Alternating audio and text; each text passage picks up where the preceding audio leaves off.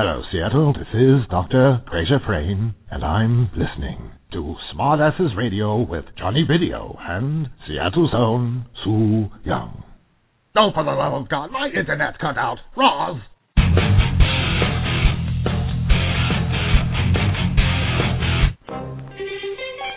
Holy podcast, Batman. Right, you are, Robin, to the Batcave. We've got to listen to Smart Asses Radio.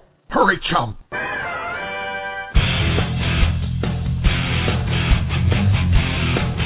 Now, my fellow Americans, when I'm not off shooting zombies with my infamous Predator drones, Michelle, Sasha, Malia, and I are listening to Smartasses Radio. So, God bless you, God bless America, and God bless Johnny Video and Sue Young.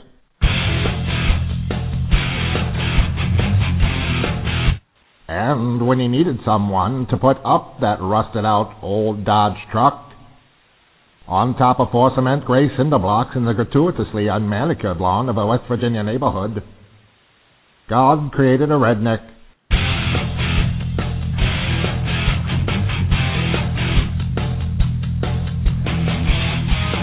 Smart Asses Radio with Johnny Video and Sue Young. Hot chicks, geek culture, and unbridled smartassery. This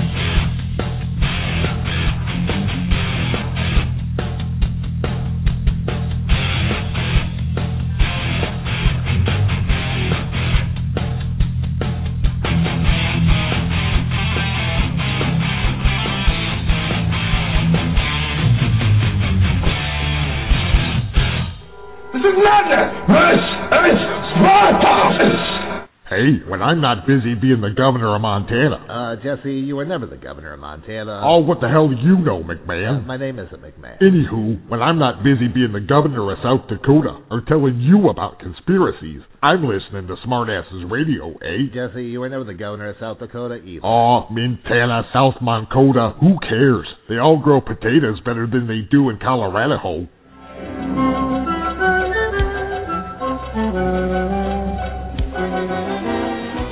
Hey, Moe. Hey, Krusty, Bonnie, Sideshow Bob. What are you guys doing over there? I'm listening to Smartasses Radio. yep, Johnny Video and Sue Young sure are funny. I beg to differ. I find their sophomoric humor to be anemic at best. Don't put a sock in it. Yeah, well, we'll put a stick up your butt. Hey, smart asses, it's the governor over here. When I'm not filming my movies or porking the maid, I'm sure as hell not putting my ear to the computer and listening to your show. Fuck you. And that horse should put the saddle on.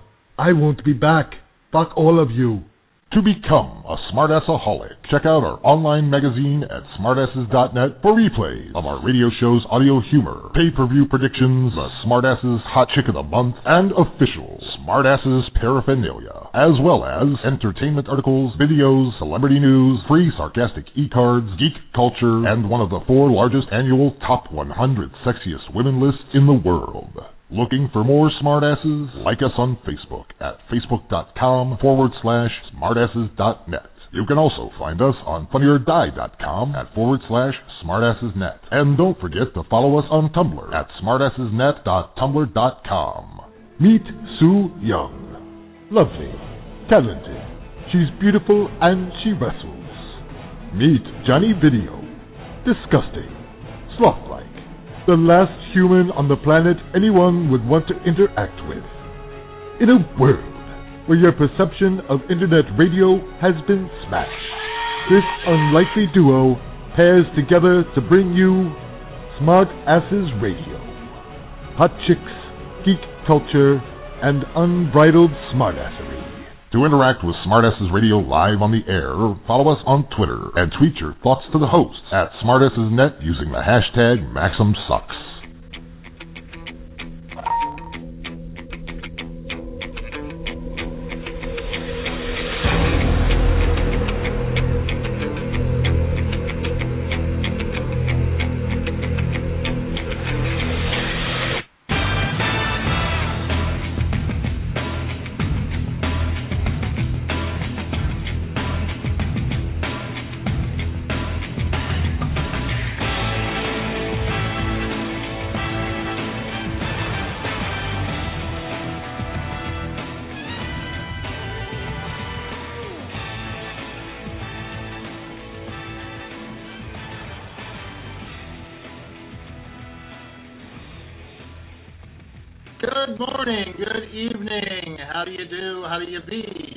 Whether you're one of our friends just waking up in South Korea or just getting home from work here in the Western Hemisphere, welcome to Smartasses Radio.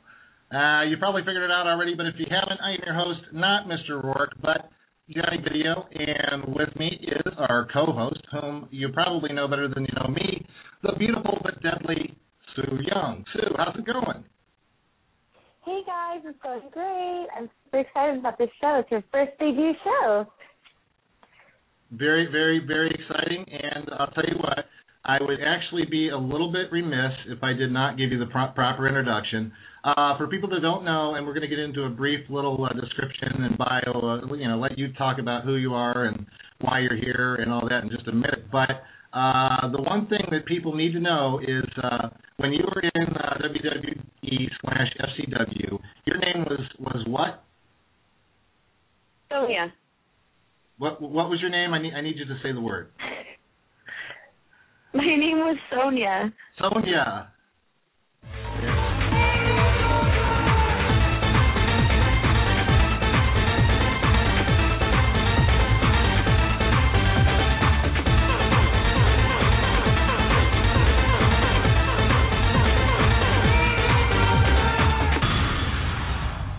And there you go with that. So I caught you a little. I didn't. I didn't tell you that that was going to happen. I had to. I had to throw that in No. as a surprise for you. There's a lot of there's a lot of fight dancing going on over here. I'm like working up a sweat.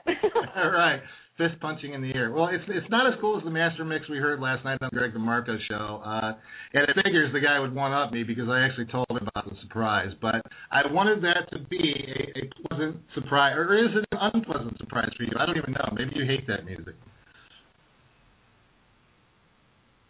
What? I'm sorry. I said I wanted that to be a pleasant or unpleasant. I wanted it to be a pleasant surprise for you, but I'm asking like maybe it's an unpleasant surprise. Maybe you hate it every time you hear that music. No, I love it. I love it every time. I feel like it's a good like cardio esque like five second cardio punch. I don't know how to explain it. right. Is there is there anything to that theme? Like, did he just kind of pick that out of thin air because of the whole Asian tie-in, or was that like your entrance music at one time, or you know, is there anything to that? Like, I don't even know the full story behind it. I just knew I had to play it. Um, they actually asked me how I got my name through Sonia, and at the time Mortal Kombat came out, and I was just a huge, like, I'm a huge Mortal Kombat fan. Who isn't? You know, just fighting, fatalities, all of that stuff. And um, that's kind of how it all came about because the music is just so, you know, it it just matches me. I think. right. Yeah. Well, you know, ironically, you know, they in the song they kind of go through all of the characters of the game, and Sonia is the one they say right before that bit uh that bit plays. Now I truncated a little bit, I master mixed a little bit because it's like, you know, the song's four minutes long and I didn't want people to have to sit through four minutes of Mortal Kombat. so I truncated it down to about eighteen seconds or so. But yeah, I definitely wanted to catch you. That was the one surprise that I couldn't tell you about as we went over all of our uh our pre show stuff. So anyway, uh let's let's let's let's talk a little bit about Smart Asses magazine. There's probably some people out there that don't realize who we are uh, and what we do. Uh, and although there is a lot of people, there are a lot of people who do know what we do. So, um, but Smartasses magazine, uh, which of course can be found at smartasses.net, is uh, just like you heard in the show intro. Uh, our mantra is hot chicks, geek culture, and unbridled smartassery. Um, and that's what Sue Young and I uh, basically plan to uh, bring you here. Basically, she's got two of those things covered already. I handle the smartasses part. Uh, she handles the hot chicks and the geek culture. So, um, and plus, uh, you know, if you're searching on Blog Talk Radio, um, you, you know, we're, part of the Wrestling Smash Network, network, network, but we're not necessarily going to be a wrestling show all the time. Uh, I think we're going to touch on a little bit, especially tonight, uh, since it's our first show and you are a wrestler, and uh, our guest uh, Rick Lieb is a wrestler as well. But uh, basically, we're more of an entertainment show.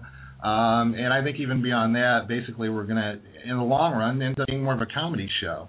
Um, so, you know, that's the heading we chose when putting it on Blog Talk Radio, and we try to, uh, we're going to try to bring you a little bit of that each week as well. So, in fact, in the second hour, uh, we've got some of our audio humor uh, coming up. So, Um, but at any rate, uh, most of you already know Smartasses is one of the major competitors to Maxim, FHM, and Ask Men, and in the sense that we are their competition when it comes to having the annual Top 100 Sexiest Women list. Uh, we are one of the four largest annual lists in the world, and 2013 is going to mark our eighth annual year. Uh, the only problem with it is that FHM and Maxim tend to get a little more press than us because they also have a paper magazine. But last time I checked, none of those three have their own radio show. Wouldn't you agree? That is absolutely correct. Right. So we're gonna, so we're definitely gonna one up them like that in that regard. So the funny thing is, uh, it, this is me kind of getting on my soapbox here a little bit, but the funny thing is, each one of those lists, each and every year, tends to rape our lists. And I'll give you some examples. Like we were the very first ones to feature Megan Fox before she came quote unquote Megan Fox and before all the Transformer stuff debuted. Um, if you're familiar with the uh, T-Mobile commercials, we were the very first ones to feature Carly Foulkes from the T-Mobile 3G commercials before anyone could even find two pictures of her on the internet. Uh, Jana Kramer's another one. Uh, same dealio there. She used to be on One Tree Hill, and now she's country music star. She's been on our top 100 list for the last six years in a row. And uh, this year, Men's Health decided to uh, jump into the mix. Uh, and all of a sudden, she's on their list. And so, you know, my thinking is it only took them six years to catch up to us. So, you know, it's just funny that they get all the press, they get all the exposure, and we're the ones doing all the work for them. So it's kind of like we're the we're the minor leagues there. So it's kind of bugs We're the stepping stone. So everybody should want to listen to the show. Yeah, well, they should they should definitely want to listen to our radio show, but they should definitely, you know, I want to TMZ and NBC and CNN. All those people need to get on board with what Smartass is is doing because we're cutting edge. And like, I don't want to reveal too much here, but you know, you already know that you are on the top 100 sexiest list that's coming out this March. And you know, why isn't FHM? Why isn't Maxim? Why isn't Ask Men? Why isn't Men's Health? Why are they not on the Sue Young train? And, and and that's just an example. We each year we bring you a true top 100 sexiest women list that encompasses the whole world. I'll give you another one, Sue Young. I'll give you another one. The, the the list that I just read from Men's Health, there was not, unless I missed something, there was not one Asian girl on that entire list.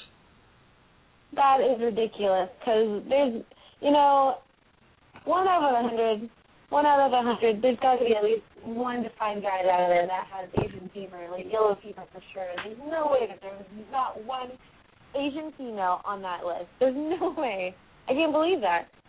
That that's what I'm thinking too. So you know, but I, that's one thing that makes the Smartasses list great. Like we have, you know, it's truly a top 100 list from all around the world.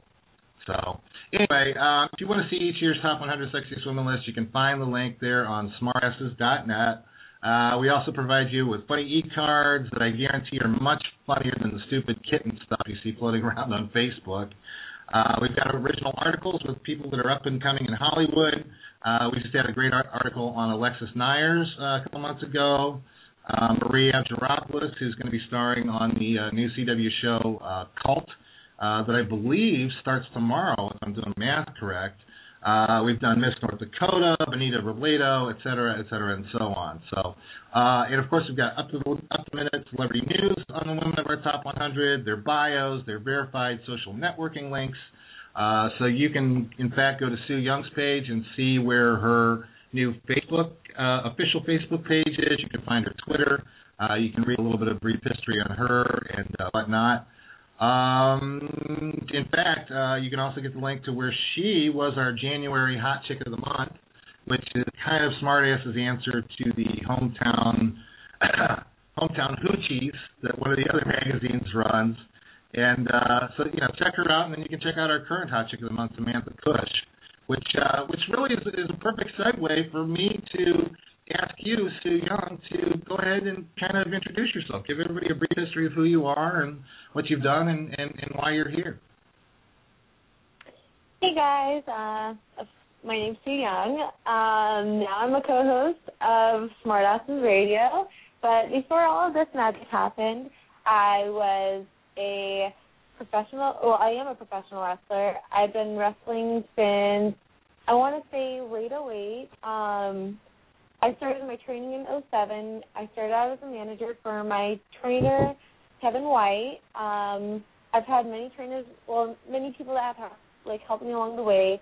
Um, Bill Dundee and Kevin White had their own uh, training school over in the Mid South area, and not too long after that, I got signed to a developmental contract with WWE.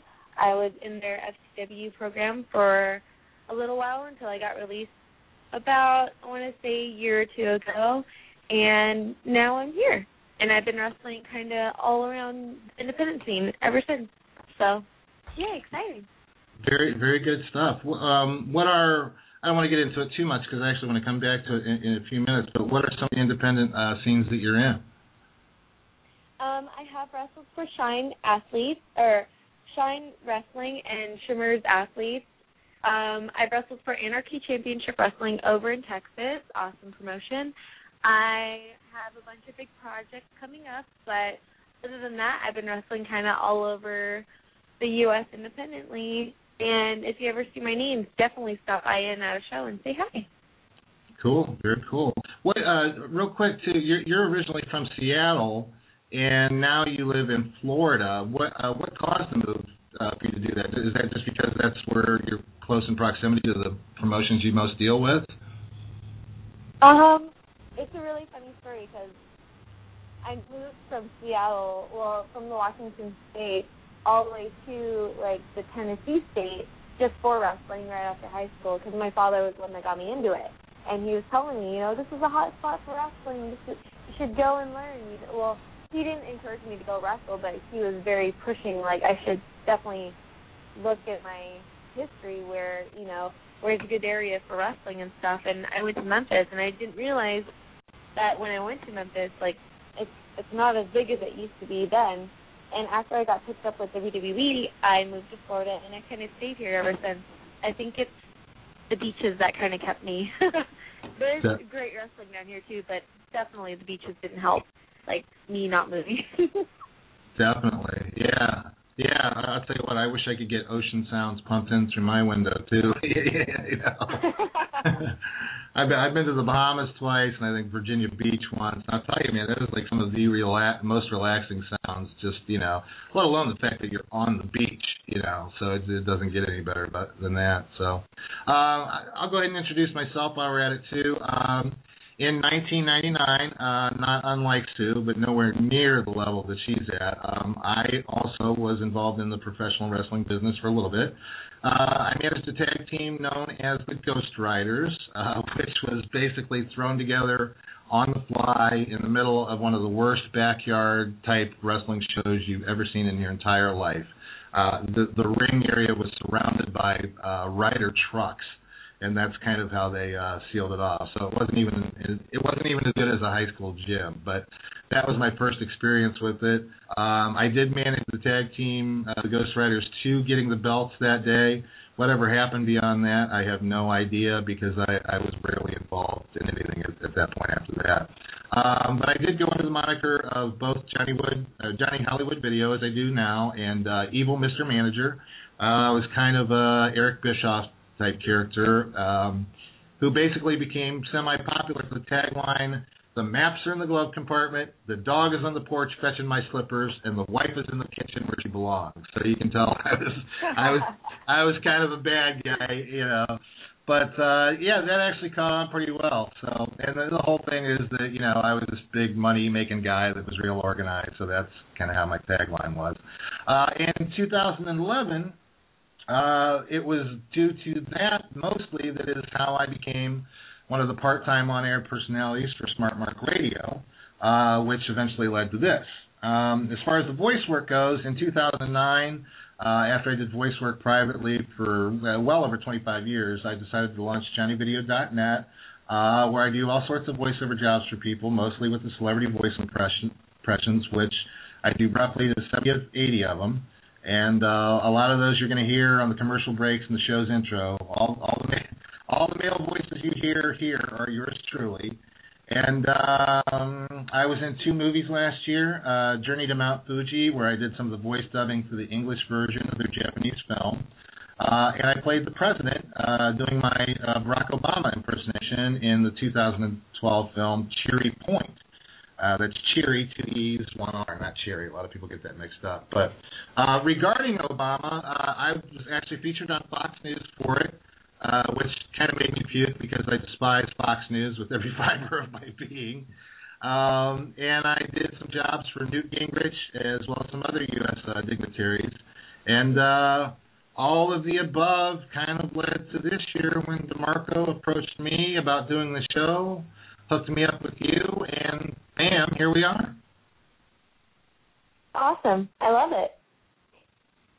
Different different paths crossing the road. So yeah, it's it's kind of cool. I remember when the very first person tweeted me about you. Uh, it was one of actually one of the Gail Kim followers, um, and they saw that smartasses, uh, especially when I was manning the Twitter, uh, was a huge mark for Gail Kim. And uh, they said, "Hey man, you know we we can hook you up with uh, Su Yung if you want." And at that point, like I wasn't like in the know in the indies as much as I am now because that was a year, year maybe two years ago. And when they said Sue Young, I thought it was the Sue Young from Girls' Generation. And I'm like, you know, yeah. for those for those, for those people out there that don't know, like Girls' Generation, like they're probably on the same level that Taylor Swift would be on here now. Would you say that's accurate? Yeah, if not maybe like in the middle of Justin Bieber and Taylor Swift status for sure. yeah. Yeah, so when they said they're gonna hook me up with Su Young, I'm like, you gotta be freaking kidding me, you know. And then so of course I was sorely disappointed when I found out it was just you. So you know. Yeah, of course. I kid, I kid, I kid. Well, I'll tell you what, we got about three minutes before we have to uh call our guest, uh, the one and only Rick Lieb, and get him on the air. But uh, tell us real quick in, in, in the next three minutes what's going on with uh, with Shine. Um, it's actually going to be on the 22nd. We're going to have our eye pay per view, and it's going to be a huge pay per view because um, apparently we have this faction there, Valkyrie, that's taking over, consisting of Rain, um, Made In Sin, I believe um, Ivelisse, and I, I I can't be totally sure, but I believe Mercedes Martinez might have a little bit into it, maybe not. She's she's kind of doing her own thing, and also um, just, just tons of crazy pandemonium going on. Um, right now, I'm scheduled to be in a match, a six-man tag match against Made In Sin with my tag partner West Coast Connection, Tracy Taylor, and uh, Mia Yim. And this will be one of the first times me and Mia Yim will actually be tagging. So I'm super excited about that. And there's always going to be a couple newcomers coming in. Um, I believe Brittany Savage will be one of them. Lufisto, which I'm super, super pumped about because I love Lufisto. I love her wrestling style and such. Like just watching her is just amazing. And I believe uh, Jessie Belle and a couple others will be there as well and it's just going to be a great time. Kong's going to be there. It's going to be awesome. Oh, nice, nice. What's the what's the deal with this Valkyrie faction? What's uh, what what's their what's their dealio? What are they up to? Are they causing shenanigans? Are they causing problems? Like, what's going on? Do they think they run? Do they think they run the place? They just kind of they just came in and ran it down. Like I just like it, it was a very weird thing. I was not expecting something along those lines where you know someone's going to come in and try and take over the whole show we really had a nice schedule going. We had a nice show going where, you know, there were a little tension between certain people, but it wasn't like locker room versus a group of people, and that's what's kind of going on right now. Tisk, tisk, tisk. You have to hate the evil factions. That's for damn sure. so, all right. Well, well, go ahead. Go ahead. Finish up. I was going to say, if you guys really wanted to watch it live, you can come to Ybor City, Florida, and we're going to be at the Orpheum. Um, and if you wanted to watch it online, you can go to wwnlive.com and definitely catch it there. Order it and support our women's wrestling. Absolutely, and I'll tell you what, you know, like uh you and I have talked off the air, like kind of like I am with the comic books, you know, like I shy away from the Batmans and the Spider Mans, and I tend to go for the Supergirls and the Wonder Woman. and that's kind of how I am with wrestling too. Like I, I'm with that with a lot of sports, uh, volleyball, softball, and wrestling. Like for for whatever reason, a lot of times I find the women uh, to be more entertaining. So take that for what it's worth. But on that note, it is 7:25, so I am going to go ahead and play some music. Uh, I decided to play, for very personal reasons, uh, a little bit of Pebbles from 1987. She was actually my very first uh, celebrity crush. Uh, so, and she's she and I are friends on Facebook, and I I just decided that it would be a nice thing to do is to play one of her songs. So we're going to play a little bit of Pebbles. Uh, we're going to go ahead and get our guest, and we will be back in about seven or eight minutes. So I'm going to go ahead and do that right now. And when we come back, we will have Rick Lieb on the line.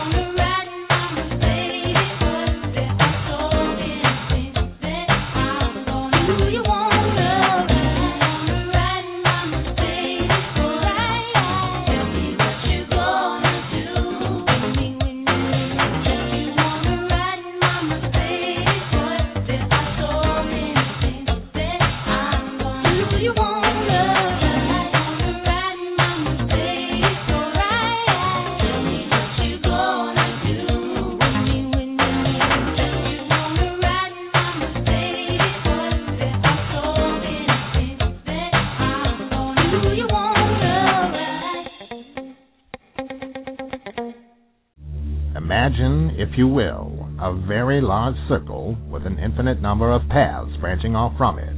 Inevitably, each and every one of us, whether we be part of mankind or womankind, as individuals, at some point, we all reach this same circle in life. As you may have gathered, the circle represents a question, and the paths, well, obviously, these are the answers. Only you know which path you will take. The question is, what kind of geek are you? I'm a geek in the band. Why, I'm an anime geek. I'm a furry. I am a chat room geek. I am a Marvel Comics geek. I am a DC Comics geek. Right you are. You know that, chum. Back at ya. I am an RPGG and role-playing game geek. Well, I'm a computer geek with Geek. The computer geek. I am a crossword puzzle geek. I'm a Harry Potter geek. Well, since I am a wizard, I am a Dungeons and Dragons geek. I'm a video gamer geek, bro. Well, I don't know, but I think I'm a science fiction geek. Oh my.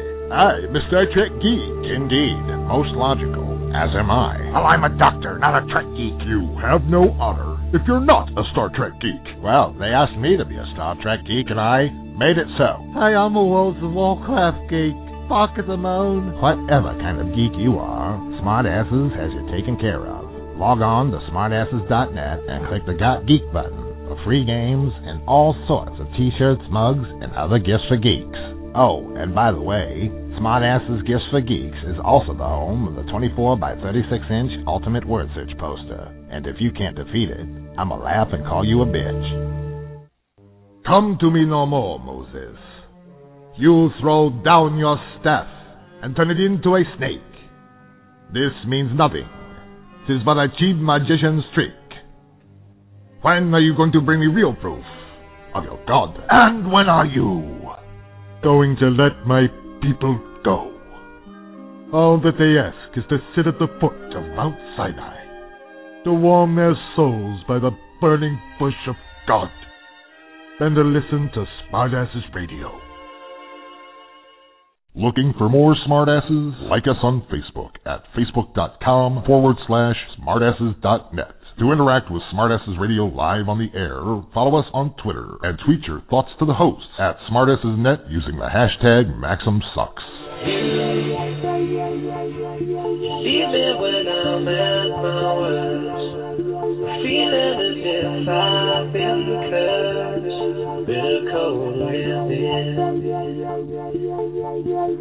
Within.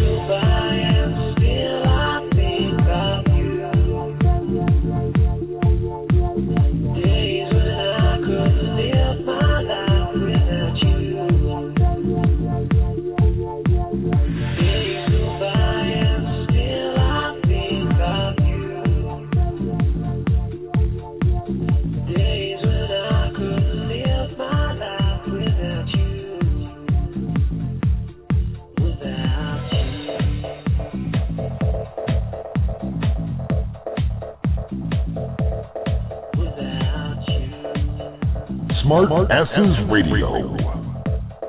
To call in and talk to the hosts, dial 310-807-5103 or click on the blue letter S to call in via Skype.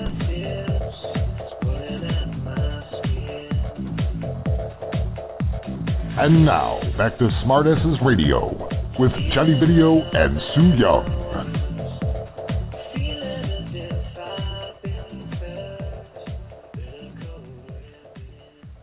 Well, apparently I have to apologize to everybody. We're having some Skype problems. I'm coming in and out of a fish tank. Um, we're doing doing the best we can, and I can kind of run you through the gamut of every all the precautions I took today to avoid that.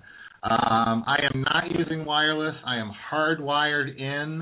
Um, I have every conceivable program shut down in the background that I can. The only thing running on this computer is uh, Skype and uh, Google Chrome so that I can run the board. I don't even have Facebook or Twitter going up. I've got that up on a separate computer. So I don't know. Maybe somebody out there in the Twitter universe can kind of tell me uh, how I can fix it better for next time. But for now, we're just going to have to chug on through it. So Anyway, um, if I didn't tell you before, the chat room is launched. Uh, if you want to call into the show, the number is 310-807-5103, or you can follow us on Twitter at smartasses.net, or I'm sorry, smartassesnet on Twitter, uh, using the hashtag MaximSucks. So, anyway, Sue Young, Rick Lieb, can you guys hear me better now? Yeah. I can hear you. Yeah. All right. Well, let's just you know knock on wood, keep our fingers crossed, and uh, see how how long that lasts. Anyway, let's give him a very formal introduction. Uh, the reason you know I feel comfortable doing uh, talking to him off to the side like that is because Rick Lieb has been a friend of mine, uh, probably going on 14 years now. So uh, I would certainly consider him one of my best friends. But for those of you out there in the Smartasses universe that uh, don't know who he is, he's an artist. He's a rapper. He's an independent wrestler. Ladies and gentlemen, the one and only Rick Lieb. Rick, how are you doing tonight? Hey, I'm doing good. Real quick, Johnny, I think what you needed to do, instead of telling people that your Skype is messing up, since you do such great voice impersonations, you should have just told them, um, I will be doing the show as Mushmouth for um, off and on, just so that you know anybody, everybody can see how talented I really am. And I think it would have actually worked. I mean, all the Fat Albert fans would love you. Right, either that or as uh, Merman from the He-Man show. Oh, Skelet- Skeletor. Oh, you know, one of those. So. Now, sadly enough, when you did that, your phone started bubbling and you sounded clear. Uh, yeah, right. So as I'm do as I'm trying to sound bad, that's when it sounds good. That would that would definitely be the Murphy's Law thing. So, but anyway, uh, yeah, we had a little bit of role reversal here. The the the whole reason I wanted Rick Lieb to be the very first guest on this show was because he is basically I got to give him 99.9% of the credit. He's the guy that got me on Smart Mark Radio uh, the first time as a guest, uh, I believe the second time as a guest, and then at that point, for whatever reason, everything seemed to click, and then they decided to have me on as a regular uh, fill-in. Uh, we was known as the fifth wheel, the fourth Beatle, or the fifth Beatle, the fifth wheel, um, and that's kind of what led to Smartasses Radio being able to be what it is. So I got to give you a lot of credit, dude. I got to say thank you, and it only seemed appropriate to have Rick Lieb, your role model, uh, as the first guest for Smartasses Radio. Well, you know what? First of all, I, don't take. I don't take any of the credit for any of that because you know it, it's your on-screen, or should I say, on Mike's persona that actually allowed you to continue coming back to the show. I mean, you know, you had a good voice for radio. You actually knew what the hell you were talking about, which is pretty damn important when you're when you're on a show and and and you're you, you know, especially like the show that you were doing was the rest the wrestling show. You know a lot about wrestling. I mean, I'm sure you probably ain't haven't told anybody, but I mean, you were a wrestling manager at one time, so you do know something about the business. You know, so it was always cool to have you in there, and it was somebody that knew, that was up to date, and so, you know, it actually, it just made sense, and you know, it was kind of a what a two-year internship sort of, but uh, More obviously you were pretty good. The B team, the B team. That's right. The, the B team, Tony T and I, the B team. Yeah. Well, thank you. Yeah, it's great. Everybody's probably not uh, enjoying our mutual admiration society, but I thank you for the props and I, I thank you for that vote of confidence. And, and again, it, it's where I am today. So, uh, but at any rate, let's talk about. I, uh, we- we've got a lot to talk about with the wrestling.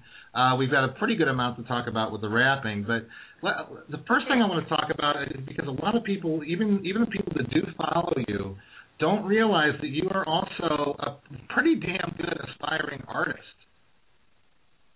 Uh, I mean, it's a hobby. It's not like it's something that I'm out there. I'm like, oh, guys, you know, I check out this drawing, check out that drawing. You know, it's like I when I get bored, I like to draw, so I, I can draw. I mean, I do obviously a, a lot of the uh the um graphic arts as well, like you know all the stuff that you see on the Smart Mark radio pages, except for of course our current uh top splash because you did that. But you know most of the stuff that you see is done by me. But yeah, I, I also I, I've always enjoyed drawing. I, I believe it or not, a lot of people don't know this. When I was 16 years old, um, when I was in high school, I did a picture called ISS, and yes, it, it actually stands for in school suspension. uh, and I just drew Oh, what was no. in front of me. Yeah, Stu, I'm sorry. You know, the guy that's whooping your butt and words with friends is actually a slacker in school. You're not whooping Uh, my butt. You're not whooping my butt. You're not. It is my turn. Oh man, I'm sorry. I had to sneak that one in on you. I'll tell you Uh, what. I'll tell you what, Sue Young. If you're keeping up with him at all in Words with Friends, I pride myself on being a bit of a wordsmith. And this guy, I think we play. Let's just say we played 20 games. He beat me 18 of those games. You know. Oh my gosh. Yeah, and I mean, like it pissed me off. Like I know I know more words than this guy. How the hell is he beating me? But I mean, there's there's more to it than that. There's obviously strategy and stuff, which uh, you got to play. You got to play offense and defense. And honestly, the first game against your opponent is now that we're talking about words with friends, and this is an ADD moment, really quick. Uh, well, now that we're talking about words with friends, the strategy is figure out your opponent and then play against their strength. Like this song here, I'm figure or this game here, I'm figuring out to do. Of course, one thing I figured out is that it takes her five days to make a move. yeah, I'm horrible at like replying on anything. You text me and I'll text you like probably within five hours to five days and you'll be like, Where have you been? Like it's definitely like hangover moment for me every time I text or call or words with friends, anything. It's really bad on replying. I need to get better on that. Might be a New Year's resolution for me. All right, getting back to the drawing though. When I was 16 years old, I was in. I I, I drew a picture called ISS. Actually, I drew a bunch of pictures because I was in art class. But you know that one there actually, it got sent in. I won a second place gold key at Kent State. I won second place Congressional Arts uh, Award. I would have won first place. I believe I deserved first place. The person that won, their older brother or sister, I can't remember what it was, got in a car accident and was I don't know if the person died or not, but I know that they weren't looking good, and that person wasn't able to make it. So I think just to be nice, they said it because it was nothing. It looked like a stained glass window for crying out loud, and not one with a nice little artistic drawing in it. It was called Aftermath, and I'll never forget the name of the drawing because it beat me and had no reason beating me. And even when Congressman Tom Sawyer handed my or, or shook my hand, you know, he said, he, you know, he like took off to the side and said, "I think yours is the best." And I'm like, "Thank you, sir." you know. but uh and I put him on blast, so you know he has to know because the guy's a lot more than just a congressman now. Right. Uh you know, I mean he, he Clearly, the he man has good taste. and, and and also that same picture made its way to Art Man magazine, which was a famous art magazine back in the day. I don't even know if it's still in existence, but back then it was pretty popular. So I was pretty proud of that. And yeah, I've always been able to draw. It's just been something that I've been good at, but it's something that I I actually just it it's a hobby. It's not something that I really look at as a meal ticket or anything like that. Right. Well, I, you I, sh- I showed you like the one picture that I did that I would say was was like borderline really good, but it was took good. me it took me like months to do, and I just I don't have the patience for it. So anybody that does have the patience for that, I certainly applaud them. But uh, let, let me ask you, do you uh, do you do drawings only? Have you ever done paintings as well? Or and I don't want to dwell on this too long because I want to get into the rap stuff. But um, you know, has it just been the drawings, or have you gone beyond that? I mean, I've done paintings. I'm just not a fan of paintings. I actually, see, I used to. Here's the problem with paintings: is I actually was a painter by trade and started in high school, um, and hated it. You know, uh, you know, painting houses, painting this. It got to the point where I didn't want to smell paint. You know, so I mean, like I'll do little painting stuff, but I was never very good at. I don't think that I was good at making life-like looking paintings. I'm not even a fan of color in my art. I love black and white art. I mean, to me, pencils are the greatest invention in the world because you can you you can shade with them, you can do anything, and it always comes out well, not always, but you know, you like it to come out looking like a black and white photo when you're done, and I think that that's my specialty. That's what I enjoy. I mean, if you ever see my tattoos, they're even black and white. I'm just not a fan of color, I guess. Right. Yeah, there is something I don't know that magical is the right word, but there is something you know noir about black and white that yeah makes it appealing. So anyway, all right, yeah, let's let's talk about your rapping a little bit. Uh, you're known as the lyrical miracle RIC. Like, how did that start? Well, you know, were you just in the gym locker room one day and just started saying, "I can lay down some beats, I can talk really quickly." Like, how did you get involved in in, in the rapping?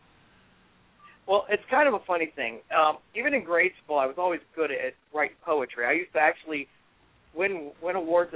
You know, for a guy that had such bad grades in school, I sure was good at a lot of weird things. You know, and poetry was another one. I actually won some awards for my poetry.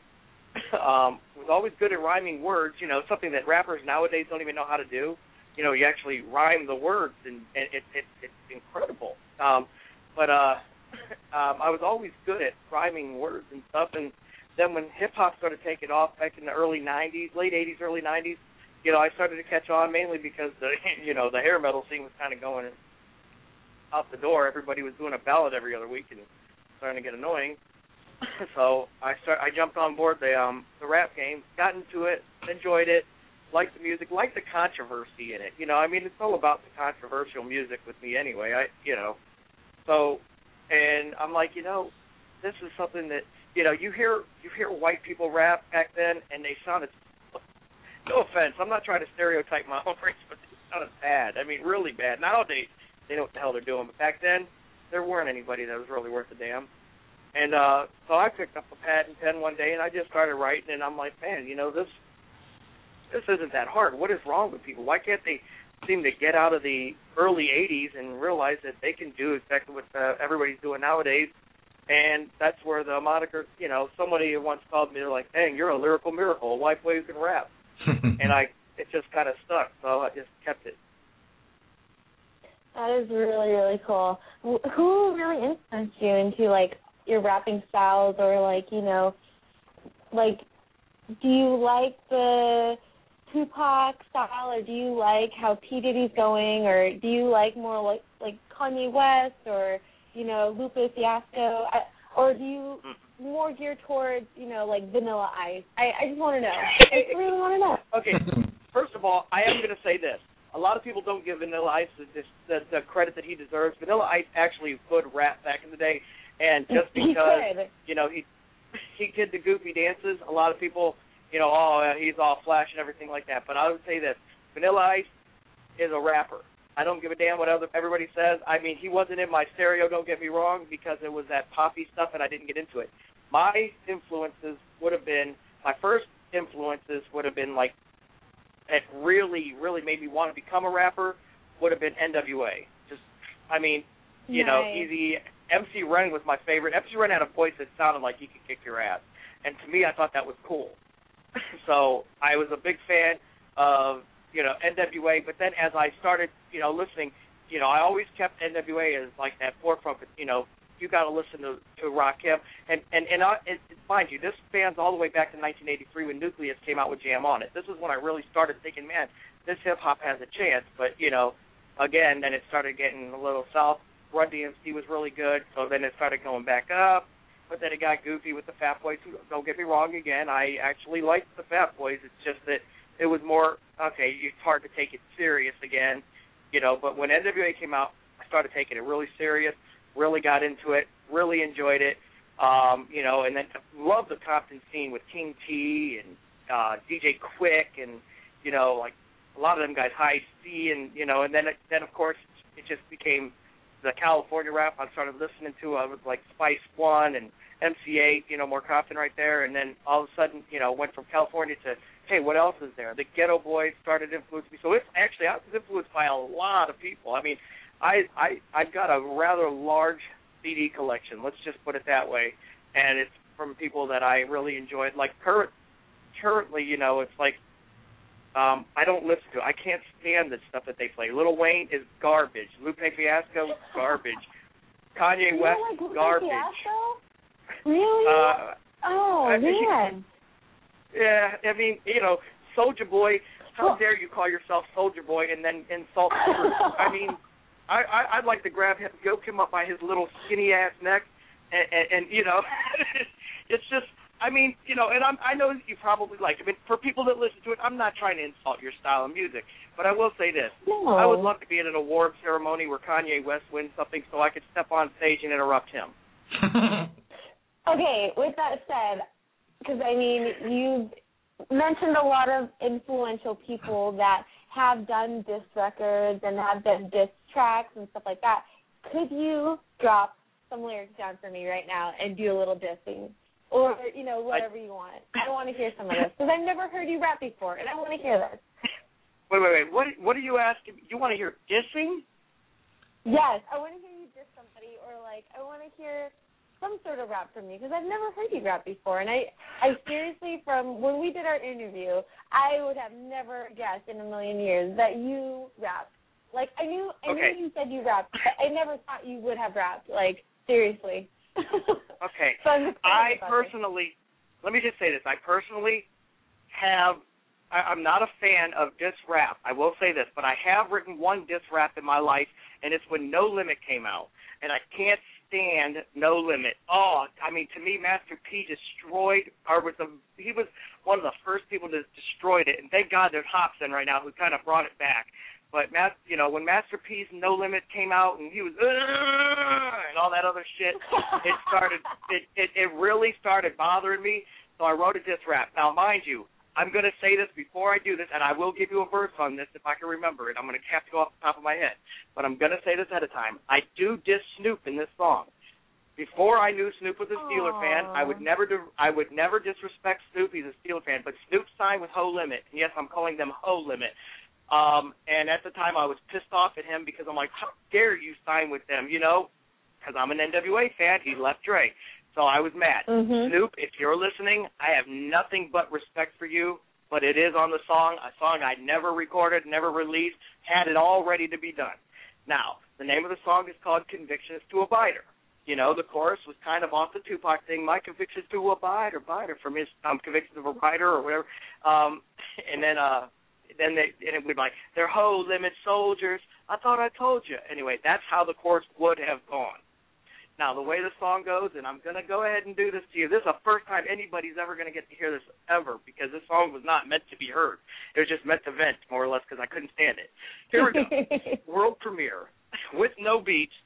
So this is all a cappella. All right.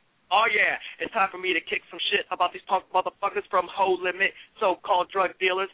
Fuck what you heard. Ain't nobody buying dope from that scrawny ass nerd. And speaking of skinny, you should have kept the big hound Snoop Dogg. Oh yeah, he's muscle bound. But Snoopy fitting good with the rest of those biters fighting biatch, or was it just a bitch inside? You're using too short sprays. What's your claim to fame? Hope you paid the man for giving you a name. So now we'll go down my list on who's who in whack. Who's next? Mystikal, what's up with you, Black? Clear your throat, you got a cough or a cold. Better yet, you should probably switch to rock and roll. Huh? Thrash rocker, wannabe rapper, better talk to your master buster rhymes on the crapper. Uh, but let me speak on his ass later. I got plenty of time to be a non-player hater. Mia X, you gotta let me know the source. But do you mean it when you say that you're so hungry you could eat a horse? Hide that fat ass bitch, man. What's up with that? I guess the show ain't over until the fat lady raps. What you need to do is put that fucking cow in a stable and torture her for playing Cain and unable. Being you sounded hard when I don't fuck around, but then you fuck around and change your whole style and sound. Mr. Serv-On, you had skills, but we found out soon when your master used your shit as his own ruin that P was jealous. That's why he fucked up your tape. And I don't call it envy, man. I call it rape. Instead of pushing you, he made that Buster Silkk a star when you got more talent than his fucking ass by far. And I won't speak on Silkk and his styles that lag. Any man named Silkk is a fucking fag, and I don't go there. I swim a different side of the pool. The whole limit, fuck all you motherfucking fools. I stay away from all the punks and the biters. This is Northside gangsta punk, and my convictions to a biter. Wow. Yeah. Sorry And- for Oh language. snap. And Sue Young was worried that you might be too shy to actually bust out a rap on the air. You shy? yeah. I like it. I don't care. I like it. I like it. that was so impressive to me. I love it. Yeah, I that was mean- good. I'm actually currently like you know with all this chopper stuff that's been going on lately and stuff. I'm actually I'm like man, I wonder if I could write a chopper verse. So I've actually been in the process. I, I just wrote a, a 16 bar chopper verse for anybody that has an album that might be coming out that wants a chopper on their album. I mean, I, I'm actually figured I would step into a different different uh thing with that. So just letting you know that there is a chopper on the horizon. I would let Sue Young hear that one too if she wanted to, but I don't have it. I, I don't have it memorized. I have to read it. I don't know, dude. That, was was, that was so cool, though. yeah, that that was was awesome. That was so cool. That was pretty pretty good good stuff. So I'll tell you what. Let's uh we're at the top of the hour. Uh, let's go ahead and take uh, our commercial break right now. Uh, we will be back in. I, I so want to say two minutes and two seconds for the inside jokes, just, just to piss off Tony T. But uh, it's going to be about seven minutes. Uh, we're going to be back. We're going to play some commercials. Uh, and then when we do come back, we're going to talk some more with Rick Lieb, uh, more about the wrestling end of things. And then uh, Sue Young's got a surprise little round of questions she's going to throw at you, too. So, uh, all right, folks, uh, give us about seven minutes, and we will be back after these commercial messages.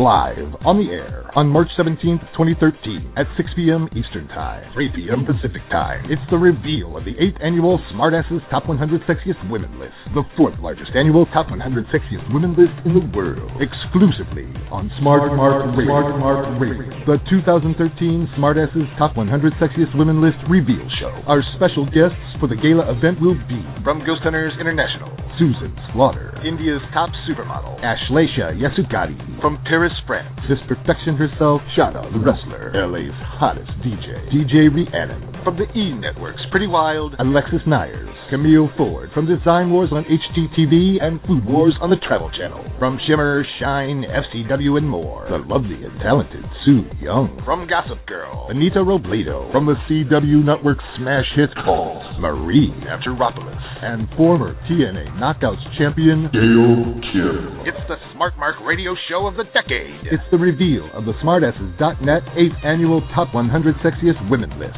exclusively on the air on Smart Mark Radio, 6 p.m. Eastern Time, March 17th, 2013. If you missed the show, we will be tweeting the results live at exactly 7:35 p.m. So follow us at Smart Mark Radio and at SmartassesNet. the live SmartAsses.net 8th Annual Top 100 Sexiest Women List Reveal Show on Smart Mark Radio. Don't delay. Bookmark smartmarkradio.com right now.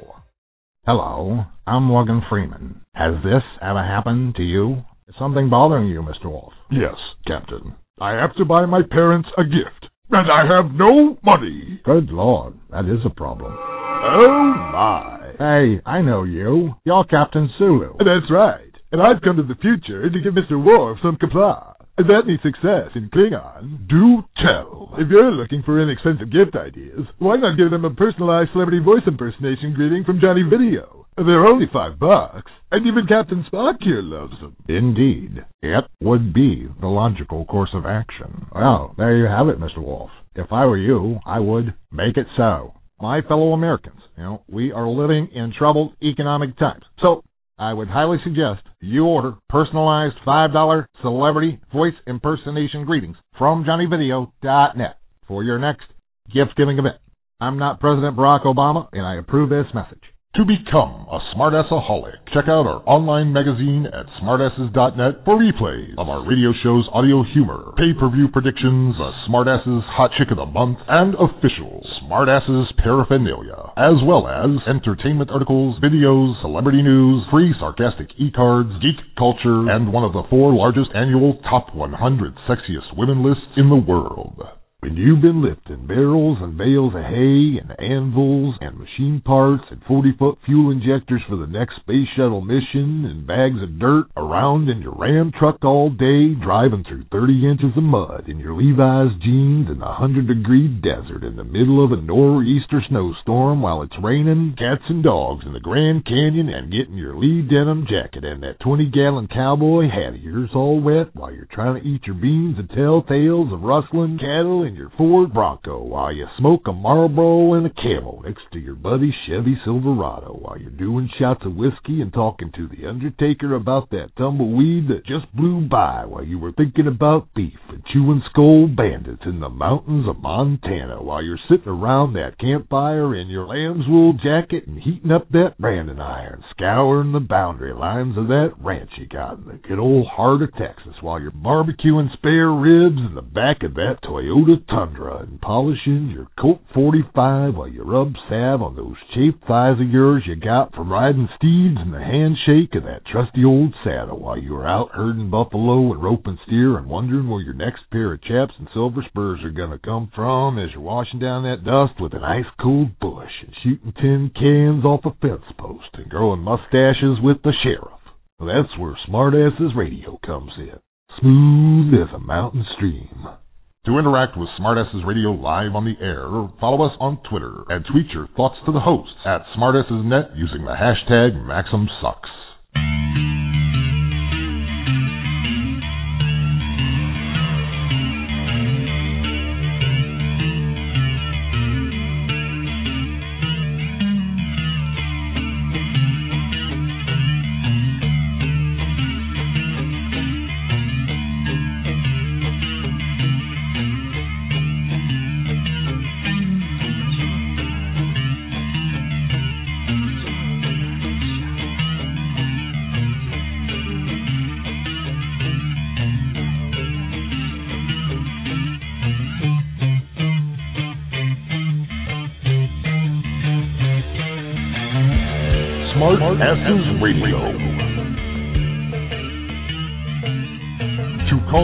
And talk to the hosts, dial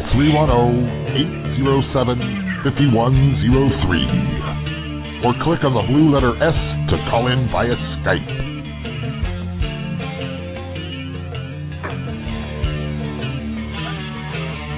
And now, back to Smartasses Radio with Johnny Video and Sue Young.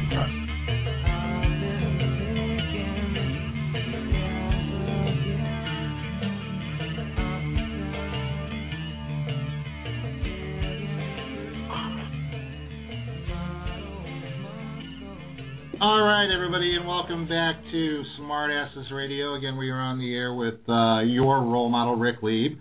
Uh, I have taken another precaution during the break. I have now switched to the professional microphone that I use for doing my voice recordings and a completely separate headset. I am hoping that possibly I sound a little bit better now. What do you guys think? Let's, you know, is it better, worse, about the same? Sound a lot better. All right, well, so much better. Maybe then I, maybe I just bought a crappy headset at Best Buy then. So all right, maybe I'll be taking that that back tomorrow. Anyway, all right, let's get back into uh again. I'll tell you what. Yeah, there you go. You are getting a lot of love on Twitter. Uh, pretty good freestyle. Him props. Uh, smartasses.net, Hot Chicks, Geek Culture, BET. That's from our friend Roger Weisner. Uh, Juan Ortega was the one that said to give you props. Um, Juan Ortega also says, fascinated by this guest's lyrical miracle. Smartasses, dang. All the name drops Nice. from back in the day. So you're getting a lot of love, dude. Well, you know what? And honestly, that's the whole point of uh why we came up with the SMR hip hop stuff is because it was another one of those things that I was, you know, I was a seasoned veteran in, if you want to call it that.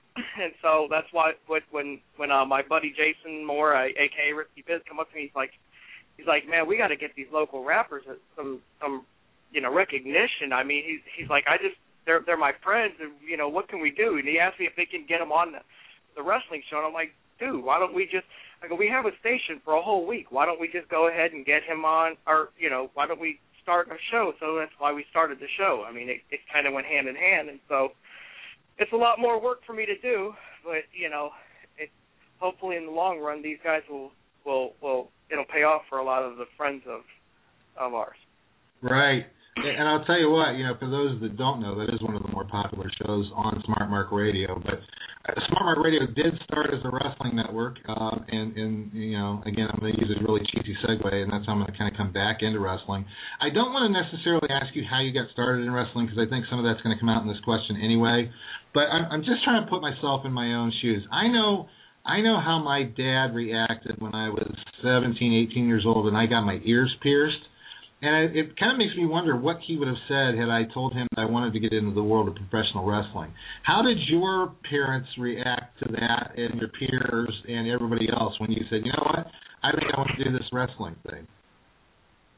Uh, well, my uh dad wasn't around ever since I was 12, so it, he really didn't have a reaction. Although when I had talked to him later on, um, he had told me that you know he his uh his girlfriend at that time. Uh, my dad had just passed, so it's not like you know they're not dating anymore.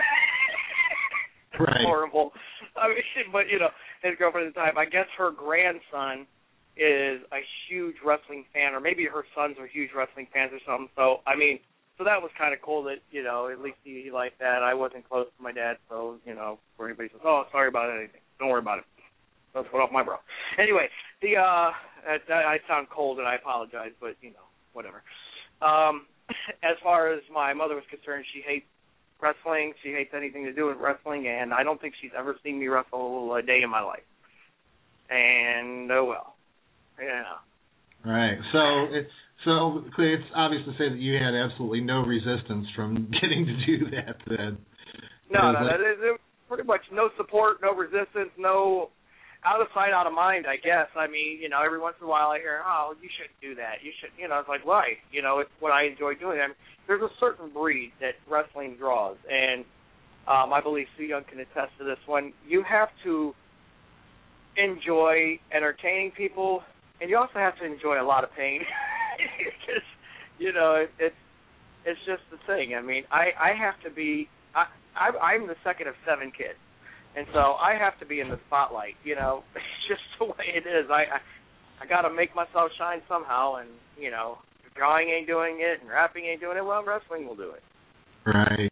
Uh, here's a question too. Like, you know, I, I don't know this, that this necessarily be it needs to be like you know where you want to you know coach along all the young people, but it's more just a basic question. Like, let's just say you know when I was 20 years old, I decided that I wanted to be a wrestler. Everybody was cool with it.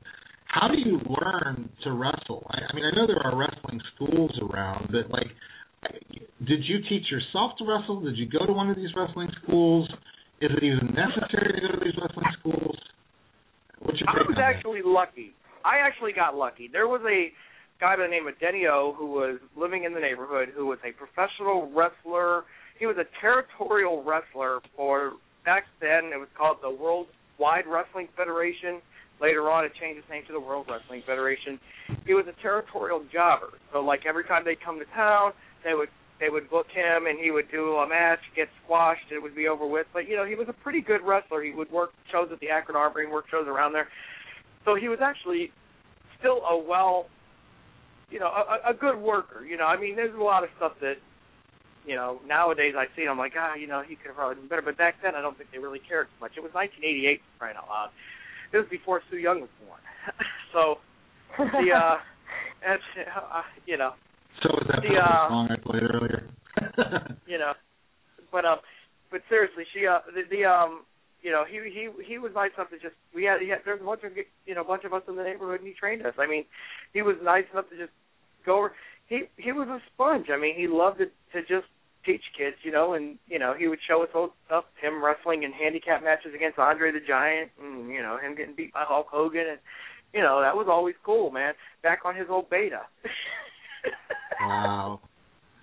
Well, I'm going to give you a little bit of a loaded question here, um, but you know, you and I have known each other for long enough that you know when I'm setting up bowling pins and hand, handing you a bowling ball, what you're supposed Exactly. to do with it. So, um, but for those of those of the people out there that don't know and haven't figured it out, uh, which they should have from the picture of you for the flyer for this show, who is your favorite wrestler and who inspired you to get into the wrestling business?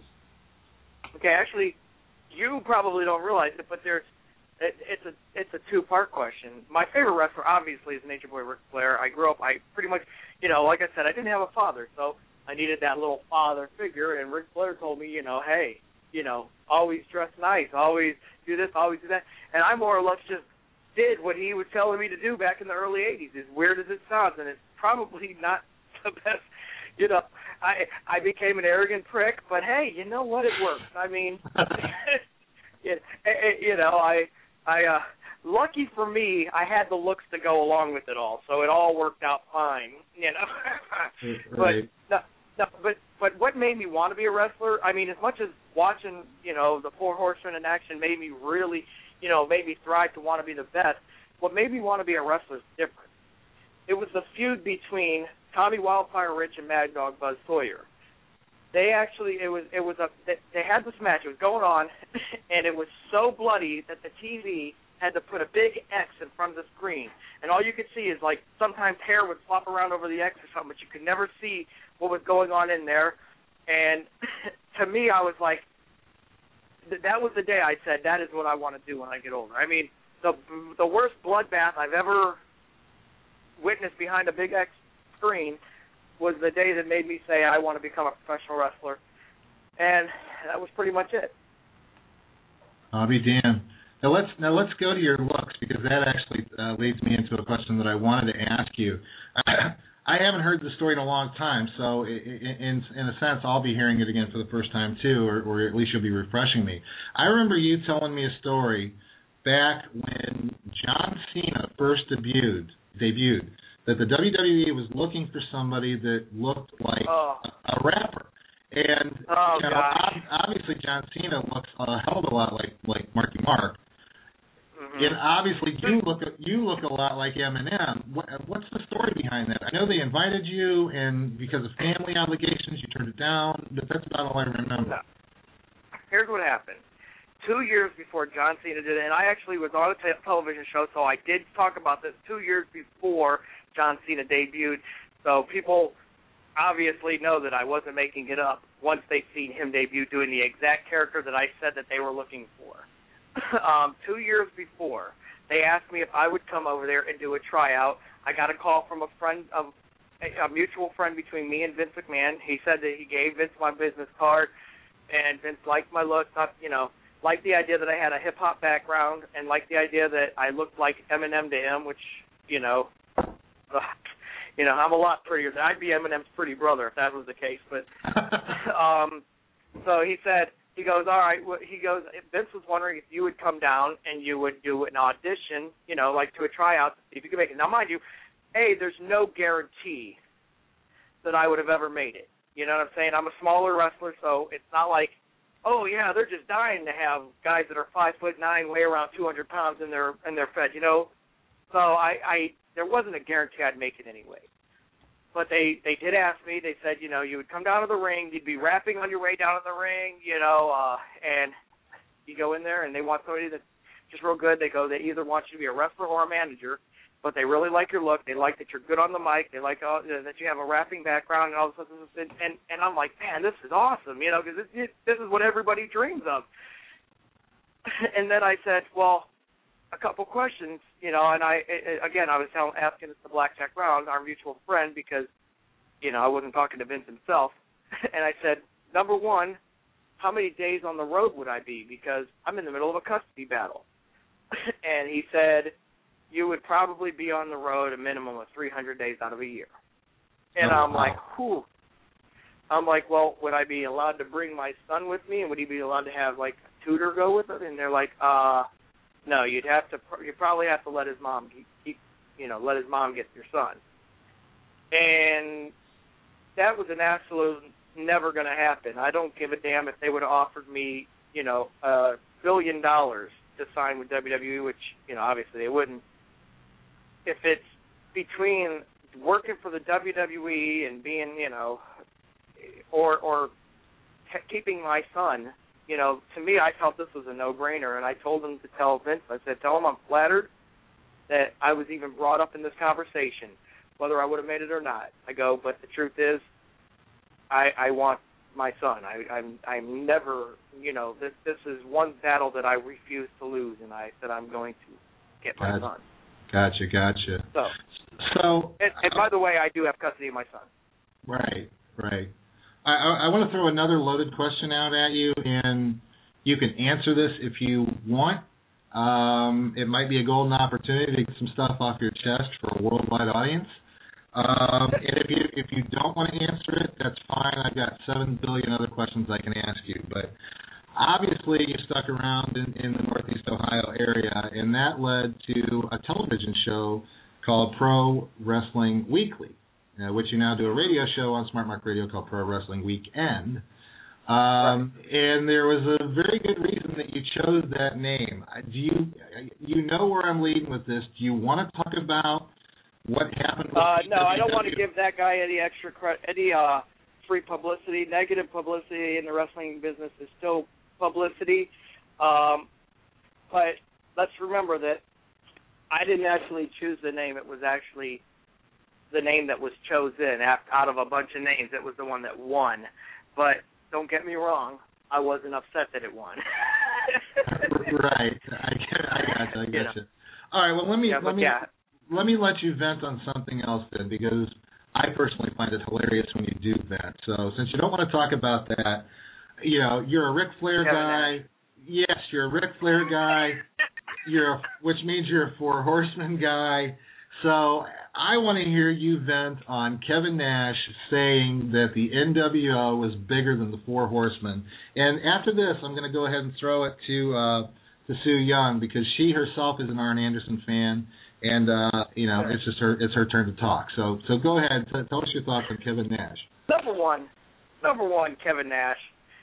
First of all, I have no respect for a man that eats ravioli while doing an interview in the first place. You disgusting pig. To, me, you know, all all that four horsemen stuff aside, which by the way is completely the stupidest thing in the world. This guy was chewing with his mouth open, by the way. So any girls that really were thinking of, hey, maybe I should date the old geezer, probably want to turn that other way and just say, hey, screw it, I don't need fit on at the dinner table. The guy was just, I mean, all you hear, you know, because he's got a mic on and he's chewing his food. So it's already bad enough that this guy did an interview with a ravioli plate in front of his fat fucking mouth. Sorry, I, I didn't mean to do. Anyway, so then on top of all that, he goes on and he says, "Well, the NWA was the was the first cool faction, you know," and and the the interviewer Joe Dombrowski said, "Well, wait a minute. Now, I would say that the Four Horsemen would have been the first cool faction." He goes, "No, they were the first faction." But let's be honest, they weren't cool. People didn't want to be like the Four Horsemen. People did, and I'm thinking to myself, first of all, Dick, yes, people did want to be like the Four Horsemen. I wanted to be like the Four Horsemen. um, anybody that strived to be a great wrestler and not a complete arrogant cock in the ring wanted to be like the Four Horsemen.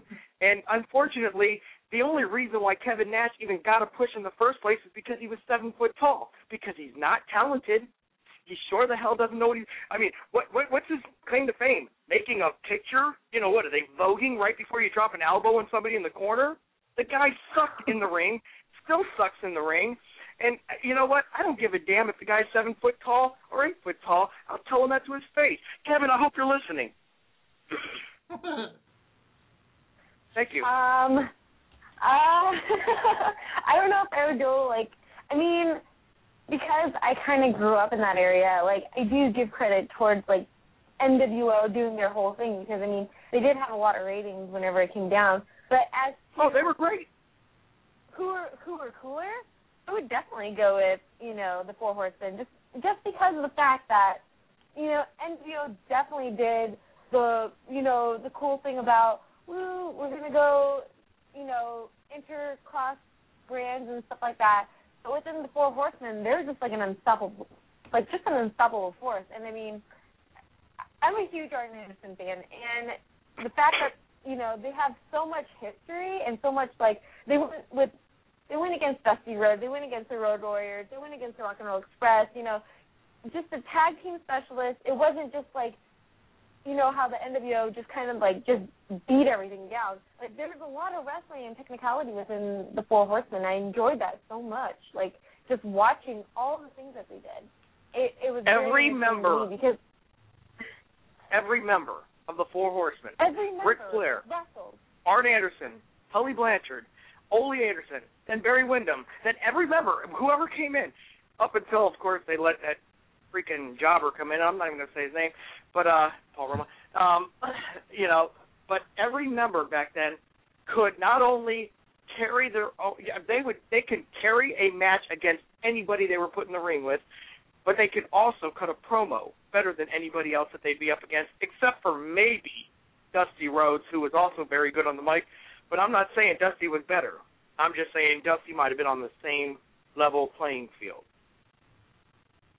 Yes, and I totally agree with you. I mean, like, I, it's it's just funny to me because I mean, like, within that era of NWO, it definitely was very very entertaining. I'm not going to say Oh, it wasn't, you know, but as to wrestling wise, because I am a big fan on wrestling, I do want to go with just the Four Horsemen. He's just it's just such a great group. Like, I, if anybody wanted to model a group after them, that would be like one of the perfect recipes or formulas in order to have a great group of guys or people. You know what I mean? You got to have your leader. You got to have your mouthpiece. You got to have, you know, everybody's got to be on the same page that can wrestle, that can go on, and that's what you get for an, you know, indestructible group, in mm-hmm. my opinion. I agree.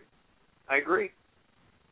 They were the best. Now with this, now with this said, I want to take it down to a little segment I want to take on my own with me and you as lightning round. And basically, I'm going to ask you ten questions, and the first thing that pops into your head, I want you to say. You're talking about a guy with questions. ADD. yes, yes, yes. Let- I'm let- super let- about this. let me let, let me interject on it, and uh, I'm only going to do this because I think I think the Sue Young lightning round needs to be a thing. So therefore, it needs its own intro music.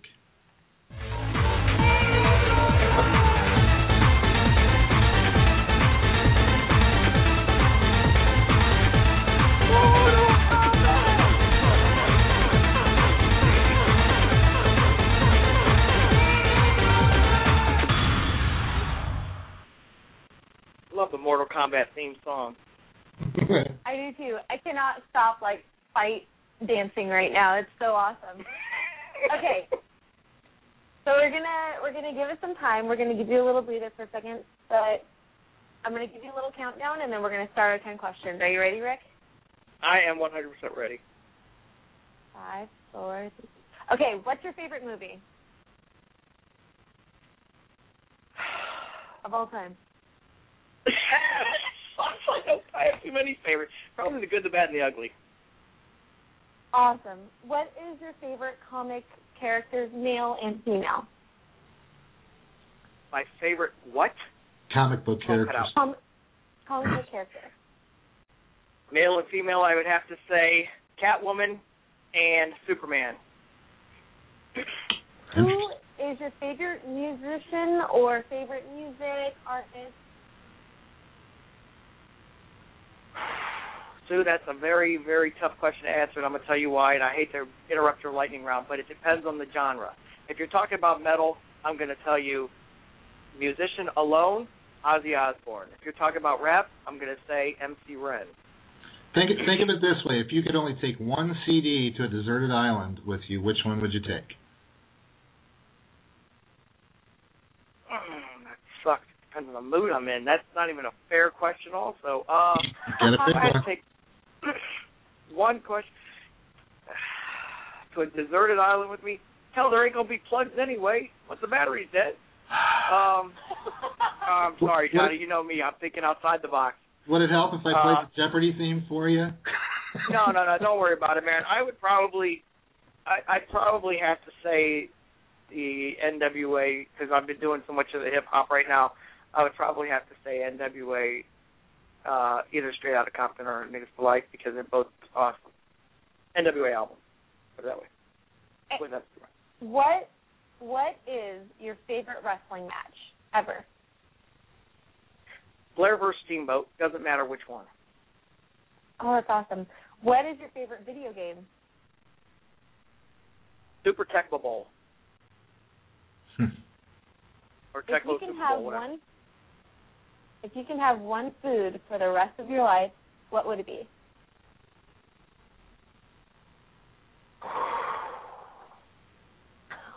Filet mignon or gnocchi. Doesn't matter. Good choices. who who is your idol? Woo! Ric Flair? That, I mean, it, it would have to be. I mean, it's I, if I had to say I had an idol, it would be him. Um, you know, unless you're talking about religiously, then I'd be like Jesus. you know, I thought you might no, go. no, Off, no, like- no, no, no. I thought you might go off the board with Andrew Dice Clay. Well, you know what? And it's funny you say that because Ric Flair, I, I do mold my character a lot after Ric Flair and Andrew Dice Clay, and I know it's a weird thing because it's, you know, Ric Flair was the cool heel, and Andrew Dice Clay was the cool heel comedian. So to kind of mold them together so that I'm just as controversial as Clay, but you know, just as awesome as Ric Flair was. Yeah, I mean, it could have been either or. By the way, Andrew Dice Clay's last concert that he just did on New Year's Eve was this shit. So if anybody didn't get to see it, you might want to go check it out. Um, where is your favorite place in the whole wide world? Where's my favorite place in the whole wide world? Yes. Heinz Field, Pittsburgh, Pennsylvania. Who's the hottest chick that you can think of? My wife, of course. And last but not least, boxers or briefs? Oh, boxers. Who the hell? Gotta listen to that thing. Eh, If someone says And that briefs, was you better come up with a tidy whitey's chant. That's all I gotta say.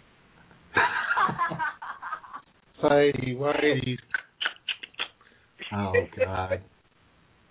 Oh my gosh. and that was the lightning round. That was fun. I like that. Yes. How- How'd I do? I mean, I know I'm horrible when it comes to those kind of things because I like to talk, not Yeah. flop an answer out real quick. I thought you actually gave some pretty impressive answers there. I was the filet mignon was a good one, and I thought it was kind of cool that you went with Catwoman. That, that, she would probably be in my top five.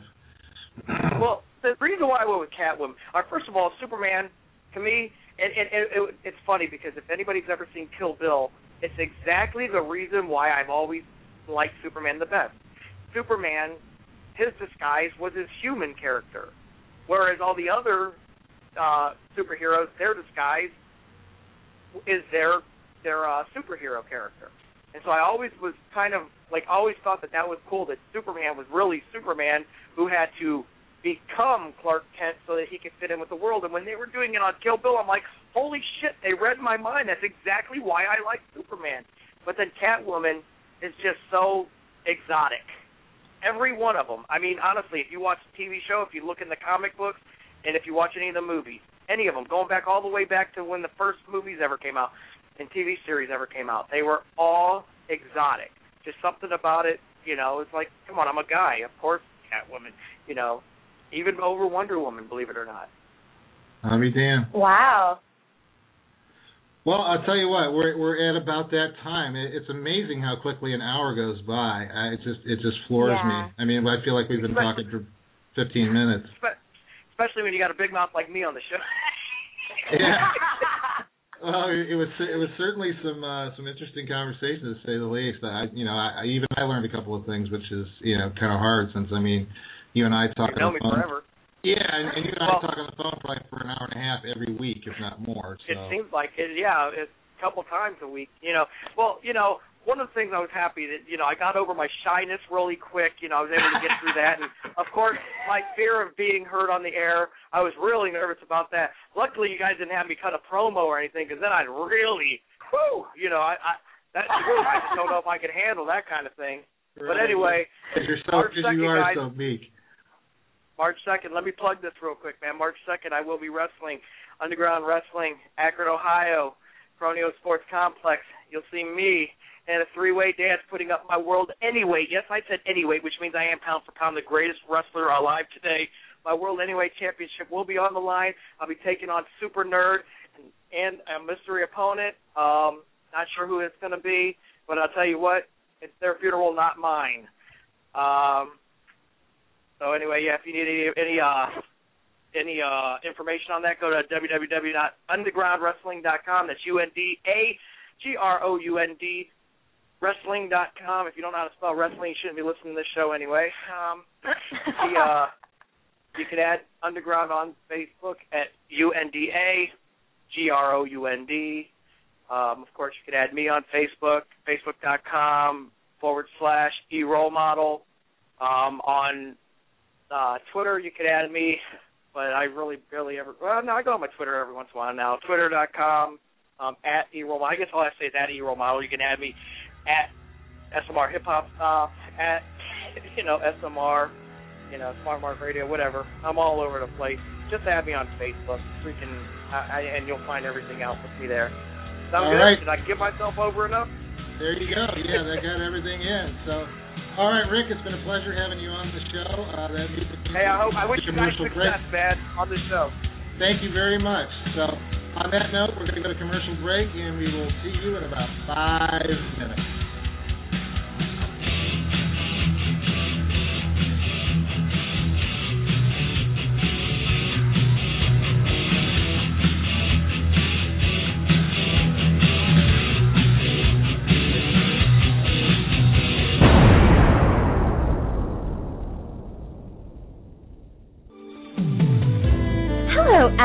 Boys and adult girls. This is DJ Rhiannon telling you that you need to spice up your sexy time right now. Did you know that accessories in the bedroom are a must? Well, they are, and you are absolutely missing out if you haven't bought anything from Pure Romance by Melissa Lieb.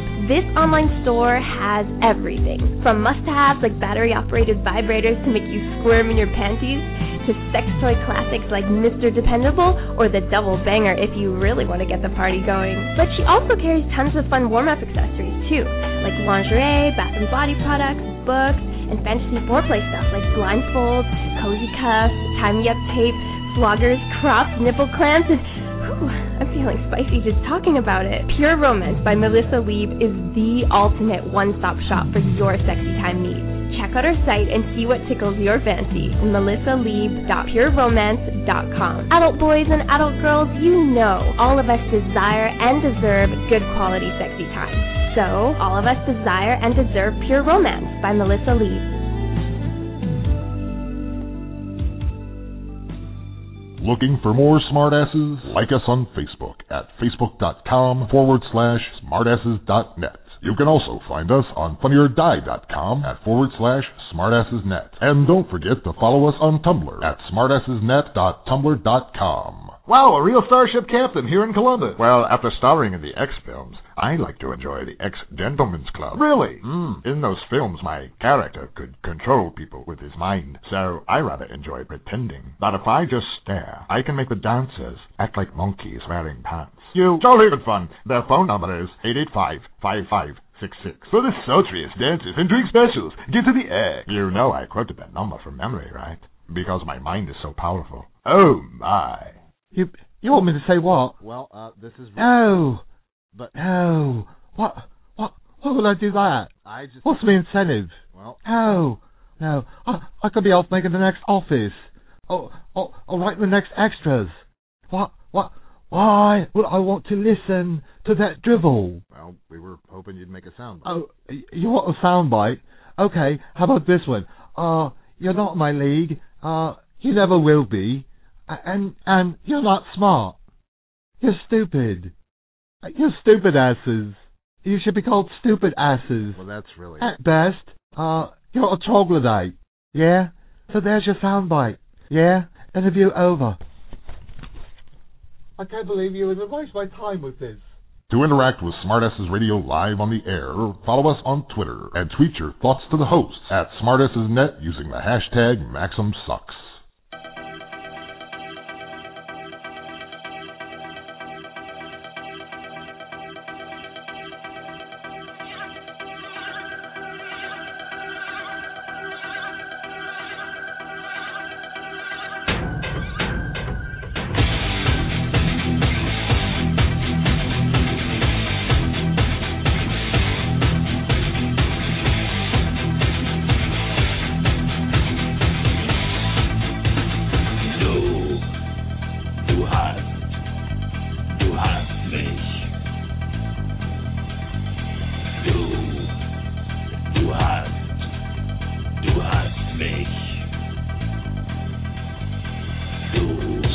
Asses Radio. To call in and talk to the hosts, dial 310-807-5103 or click on the blue letter S to call in via Skype.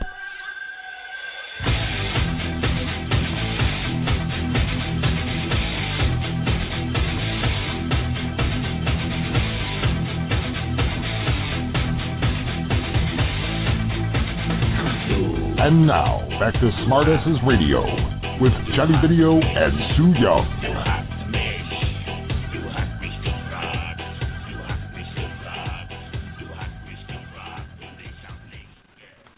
All right, everybody, welcome back to Smart Asses Radio. I am your host, Johnny Video, along with the lovely and talented, the beautiful and the deadly Sue Young. Uh, we just wrapped up our interview with the one and only your role model, Rick Lieb. Uh, I thought that was a pretty damn good interview. What did you think? That was an awesome interview, especially when he was rapping. I was very, very impressed. Yeah, it uh, it was not too shabby, not too shabby at all. So uh, at this point, uh, let's let's do a little bit of like wrestling news since uh, we do have a pretty big wrestling fan base, and then I actually want to play a little lightning round with you after that. But um, uh, you had some, you had some TNA news or something about the TV deal in Germany. Go go ahead with that. Um, right now, TNA has signed a new TV deal and will be airing a one-hour version of Impact, followed by a Best of Impact in Germany on Wednesdays on a free channel, Sports One. There will also be a repeat airing on Saturdays. Also, it was announced that Impact, the four pay-per-views and specials, will also air via sports1.de with video on demand. At this time, the prices for those events have not been revealed, so you gotta stay tuned. What do you what do you th- what do you think about them going down to the four pay-per-views a year? I, I actually love the idea. I think that's kind of a great idea. It's it's it's kind of like how Shimmer does like 60 tapings a year. You know what I mean? Like it's it's a very special event, and I think maybe it'll be a bigger thing for them. You know what I mean? Mhm. Yeah, I think so too. So, I, yeah, I kind of like the direction they're going. I am so insanely glad that they are out of the impact zone. I mean, the thing that kind of was the catalyst for me, you know, I've been bitching about the impact zone for years, saying they need to get out of there because it's all tourists and and people that have just kind of grown callous to the product. But um the thing that really was the final straw for me was was it was right when they were starting the uh, Bully Ray, uh, Brooke Hogan storyline. And I remember when she came to the ring one of those times, and she said whatever she had to say to Bully Ray inside the ring. And as as they were finishing up and walking away, I kid you not, you could literally hear Brooke Hogan's heels walking down the steps and walking up the ramp. Now, if the if the impact zone is that quiet to where you can hear her footsteps, I think that's an indication that something's wrong. Yeah, I really miss when they would, you know, have more of an independent, like not really independent, but more along the lines of like building up all their new superstars because it was really refreshing to see new people on the scene.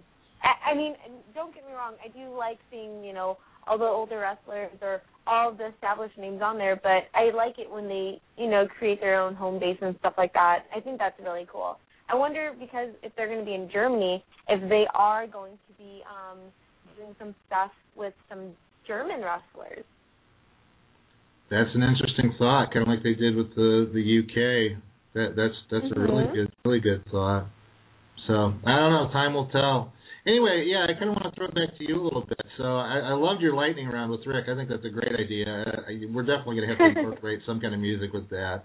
It's not the Mortal Kombat theme, but well, I'll, I'll figure something out. But uh, you, you, uh, you know, when you were the hot chick of the month last month, you you had your 20 questions, and one of those questions I I think is a good question to ask anybody too. If if I were going to do the Johnny Video lightning round, what what for me personally, like I hate bugs. Like I remember mowing the lawn at my dad's house, and I, you know, it would be June, and the beetles would be out, and they would be having sex on the leaves as I'm trying to mow the lawn under the trees and stuff. And it was like from that point on, I just like I am the biggest wimp in the world when it comes to bugs. Like there's girls that have to kill bugs for me. So I'm kind of curious. What's your take on bugs? What what are you afraid of? Is it snakes, rats, mice, bugs, spiders? What, you know, what's what's in I I hate snakes. I hate bugs. I really hate spiders. I freak out whenever I like hear or see a spider. Just thinking about it really grosses me out. I'm the same way. I, yeah, and I think I could probably handle snakes and everything, but uh but yeah, oh my god, bugs. Like you know, back when I was married, my wife used to make fun of me, and it would literally be like a badge of honor for me if I could make it through a whole warm season without any flies getting in the house because I just they just make me uncomfortable. So, um, but you know, it's a little bit of a loaded question because I am I am leading up to something. Um, you know, one of the things we plan on doing here, at least a couple times a month, if not every week, is to bring you a little bit of audio humor. Uh, not unlike you might find on Saturday Night Live. Uh, you know, the days of a comedy album are long gone. Uh, so we're going to try and bring a little bit of that live to you each week. And uh, spiders just happens to be the theme of uh, this week's audio bit. So I'm going to play that. Uh, we'll go to a commercial break, and then uh, when we come back, whatever time we have left, we'll go ahead and give our thoughts on the elimination chamber. Sound, sound like a plan? I'm going to assume that sounds like a plan to you, and I'm going to go ahead and play it. Here we go.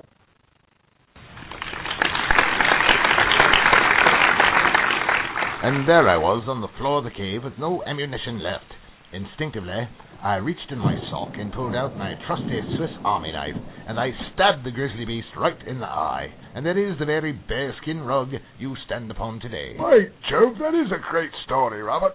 Day of wrath. Earth in smouldering ashes lying.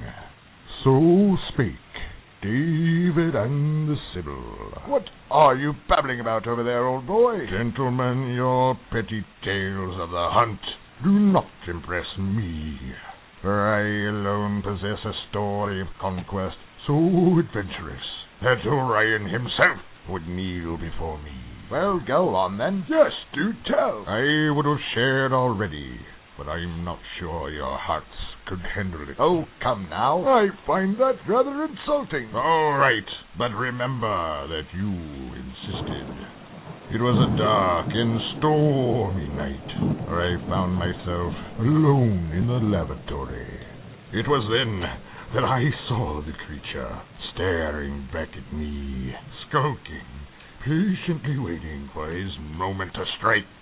Immediately I knew what I had to do. Employing the only weapon that was available to me, quickly I grabbed three squares, and like a jungle cat I struck. I reached out, and I scooped him up, and I threw him into the latrine. Swim. Swim, I say. Swim in my pee. So you killed a spider and threw him into the toilet. Gentlemen, I fabricate nothing. He was an inch and a half wide if he was a mile, and I single-handedly conquered him. Swim, swim, I say, swim in my pee. But, good sir, I say to you, people kill bugs all the time. Like lambs to the slaughter. Swim, arachnid, swim. swim in might be. Victor, I'm not sure I follow you. I knew your feeble minds could not grasp the gravity of my conquest over the eight-legged beast. Helpless he was in my porcelain prison, going from hunter to the hunted, squirming about in my yellow poison, praying to whatever ungodly creature he prays to in hopes of reaching the snow-white shores. But it was to no avail. Swim, I shouted. Swim! Swim, heathen creature! Swim in my pee! By Jove, it seems to me that anyone could kill a spider and piss on him. You don't understand. I stood tall and said unto him, I am the rocks of the eternal shore. Crash against me and be broken. And broken he was, wailing about in my latrine with the white paper sunken below him as I shouted, Swim! Swim, spider! Swim in my pee! All right, so you threw him in. What did you do next then? Next, I went into my den and retrieved my trusty sewing kit. Quickly, using many beautiful colors, I fashioned for him a tiny set of bathing trunks with eight tiny leg holes, and I threw it into him, and I said, There you go, tiny spider swimming trunks for you to wade in. Now swim, swim in your tiny little spider swimming trunks. Swim in my pee. Okay, all right, uh, jolly good then. Um, more brandy, anyone? I will have a glass of your brandy, kind sir. Brandy. makes me have to pee. No. Oh.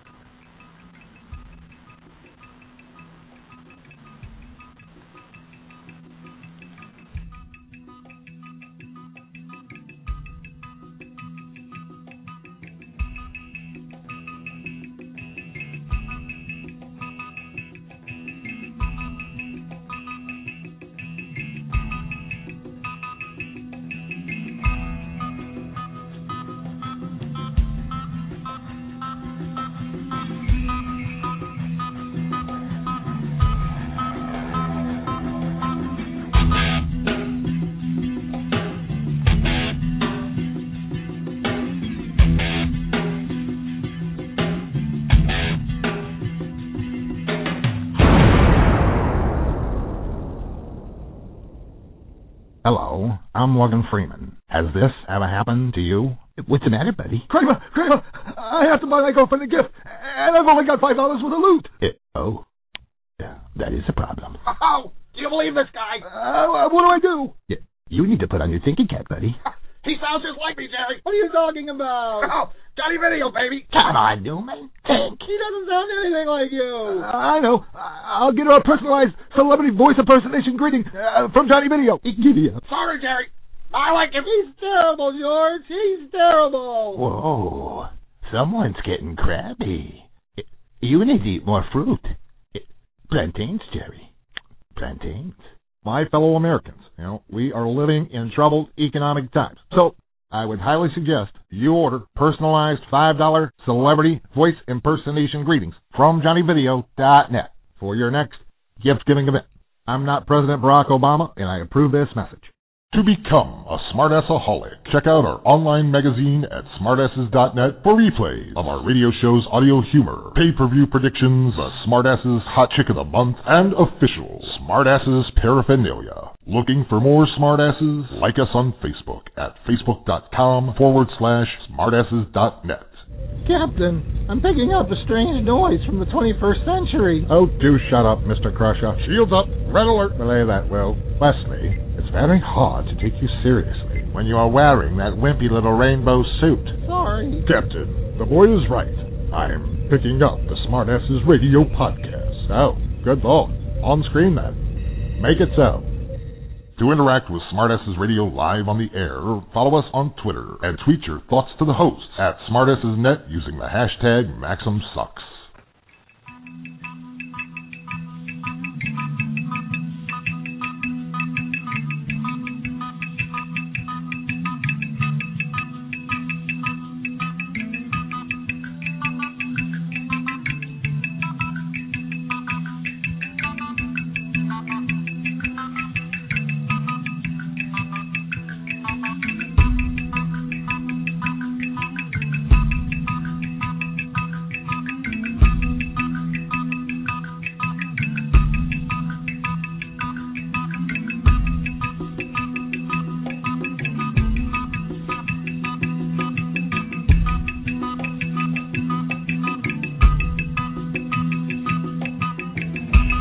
Asses Radio.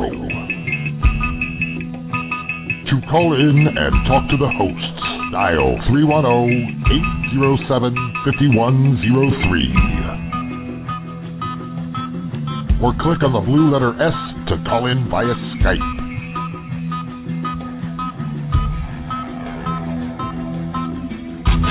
And now, back to Smart Smartasses Radio with Johnny Video and Sue Young.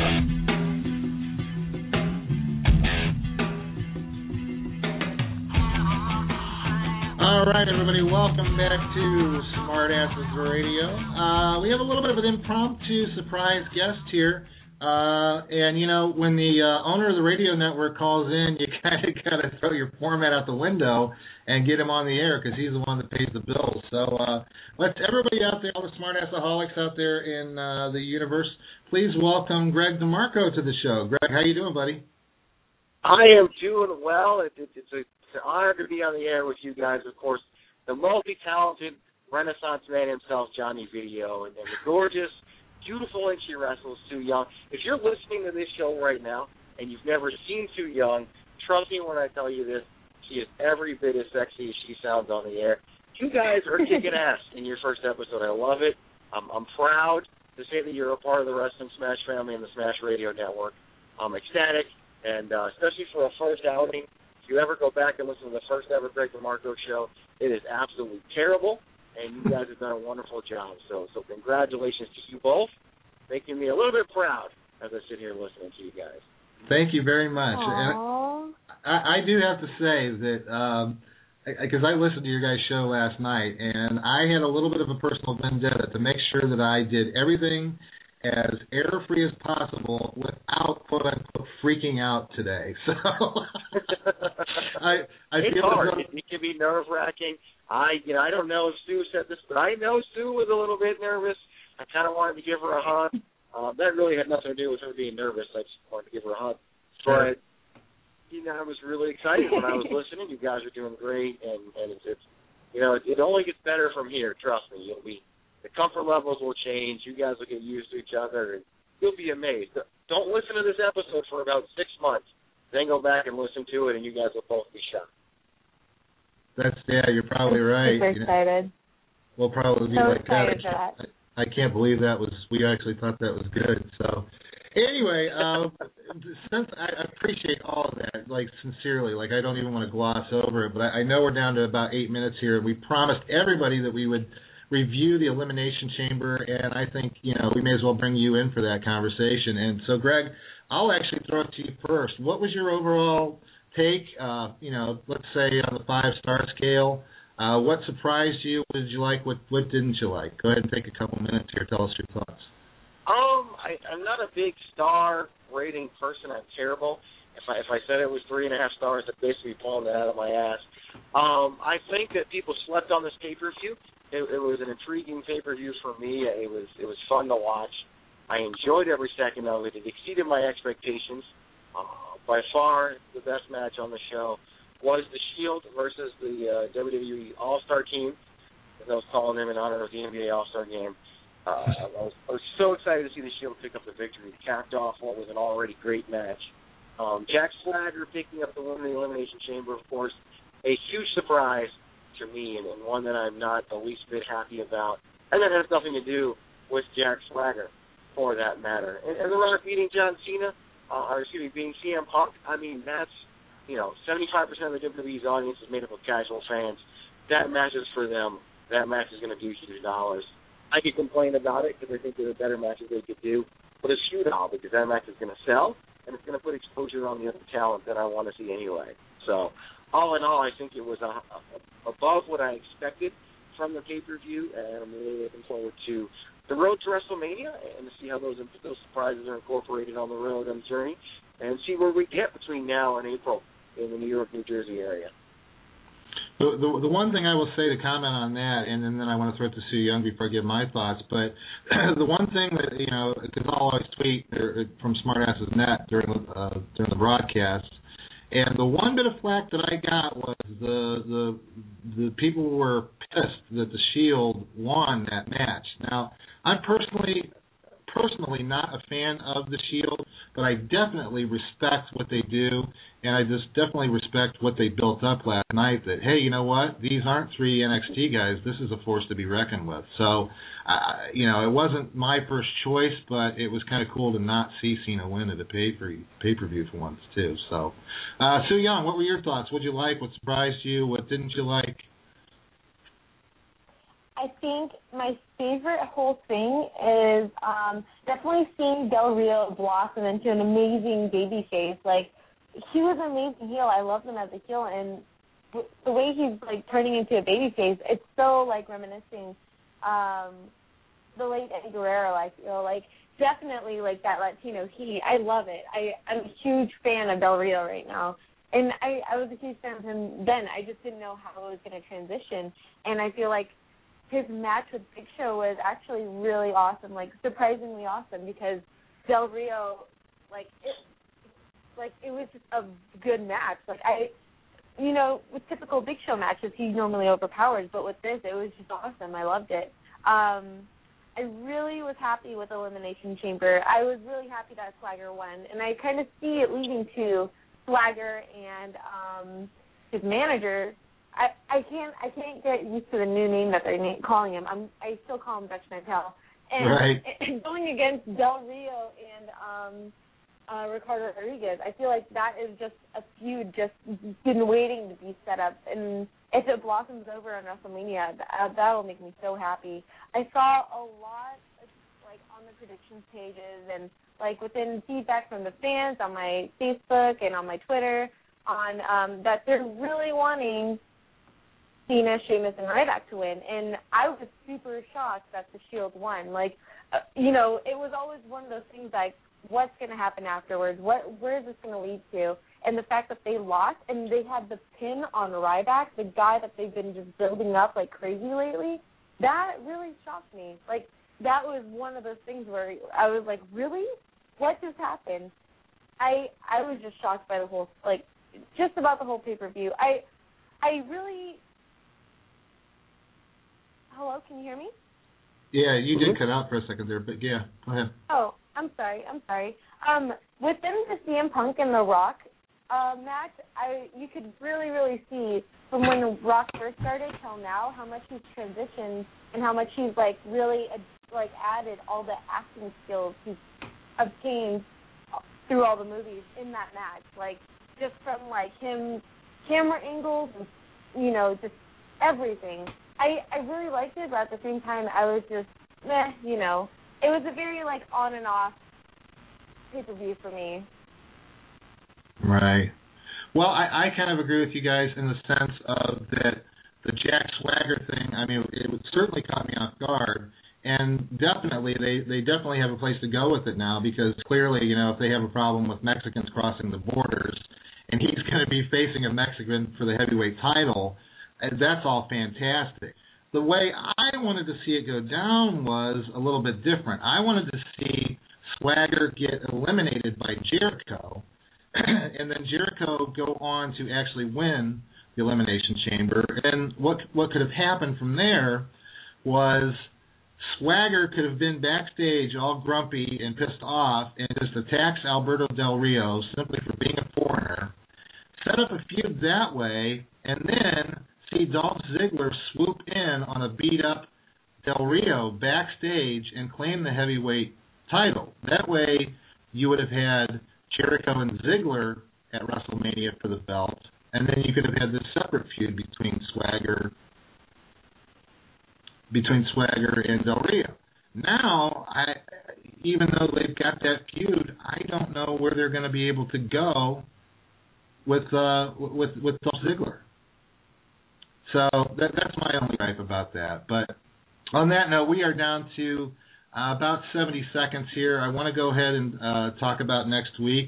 Um, Greg, th- thank you so much for calling in, and Sue, I mean it's, it's definitely been a pleasure uh, this first episode.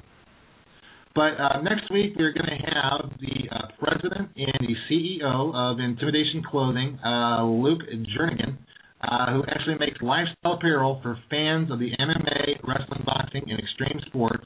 They are the title sponsor for the North American Allied Fight Series, uh, NAF, NAAFS, uh, one of the most well-respected regional MMA promotions in the USA, possibly the best in the Midwest. So uh, I'm very excited about that. So we're going to talk a little bit of MMA with Tim next week. I think that very much ties into uh, the wrestling audience that we have, uh, especially for those that stick around uh, and watch Bellator after uh, TNA goes off the air. So, on that note, um, I want to say goodbye uh, on behalf of uh, Greg DeMarco and and Sue Young. That English lady keeps messing me up. Thank you for listening to Smart Asses Radio, and we will see you next week. Bye bye. Bye guys.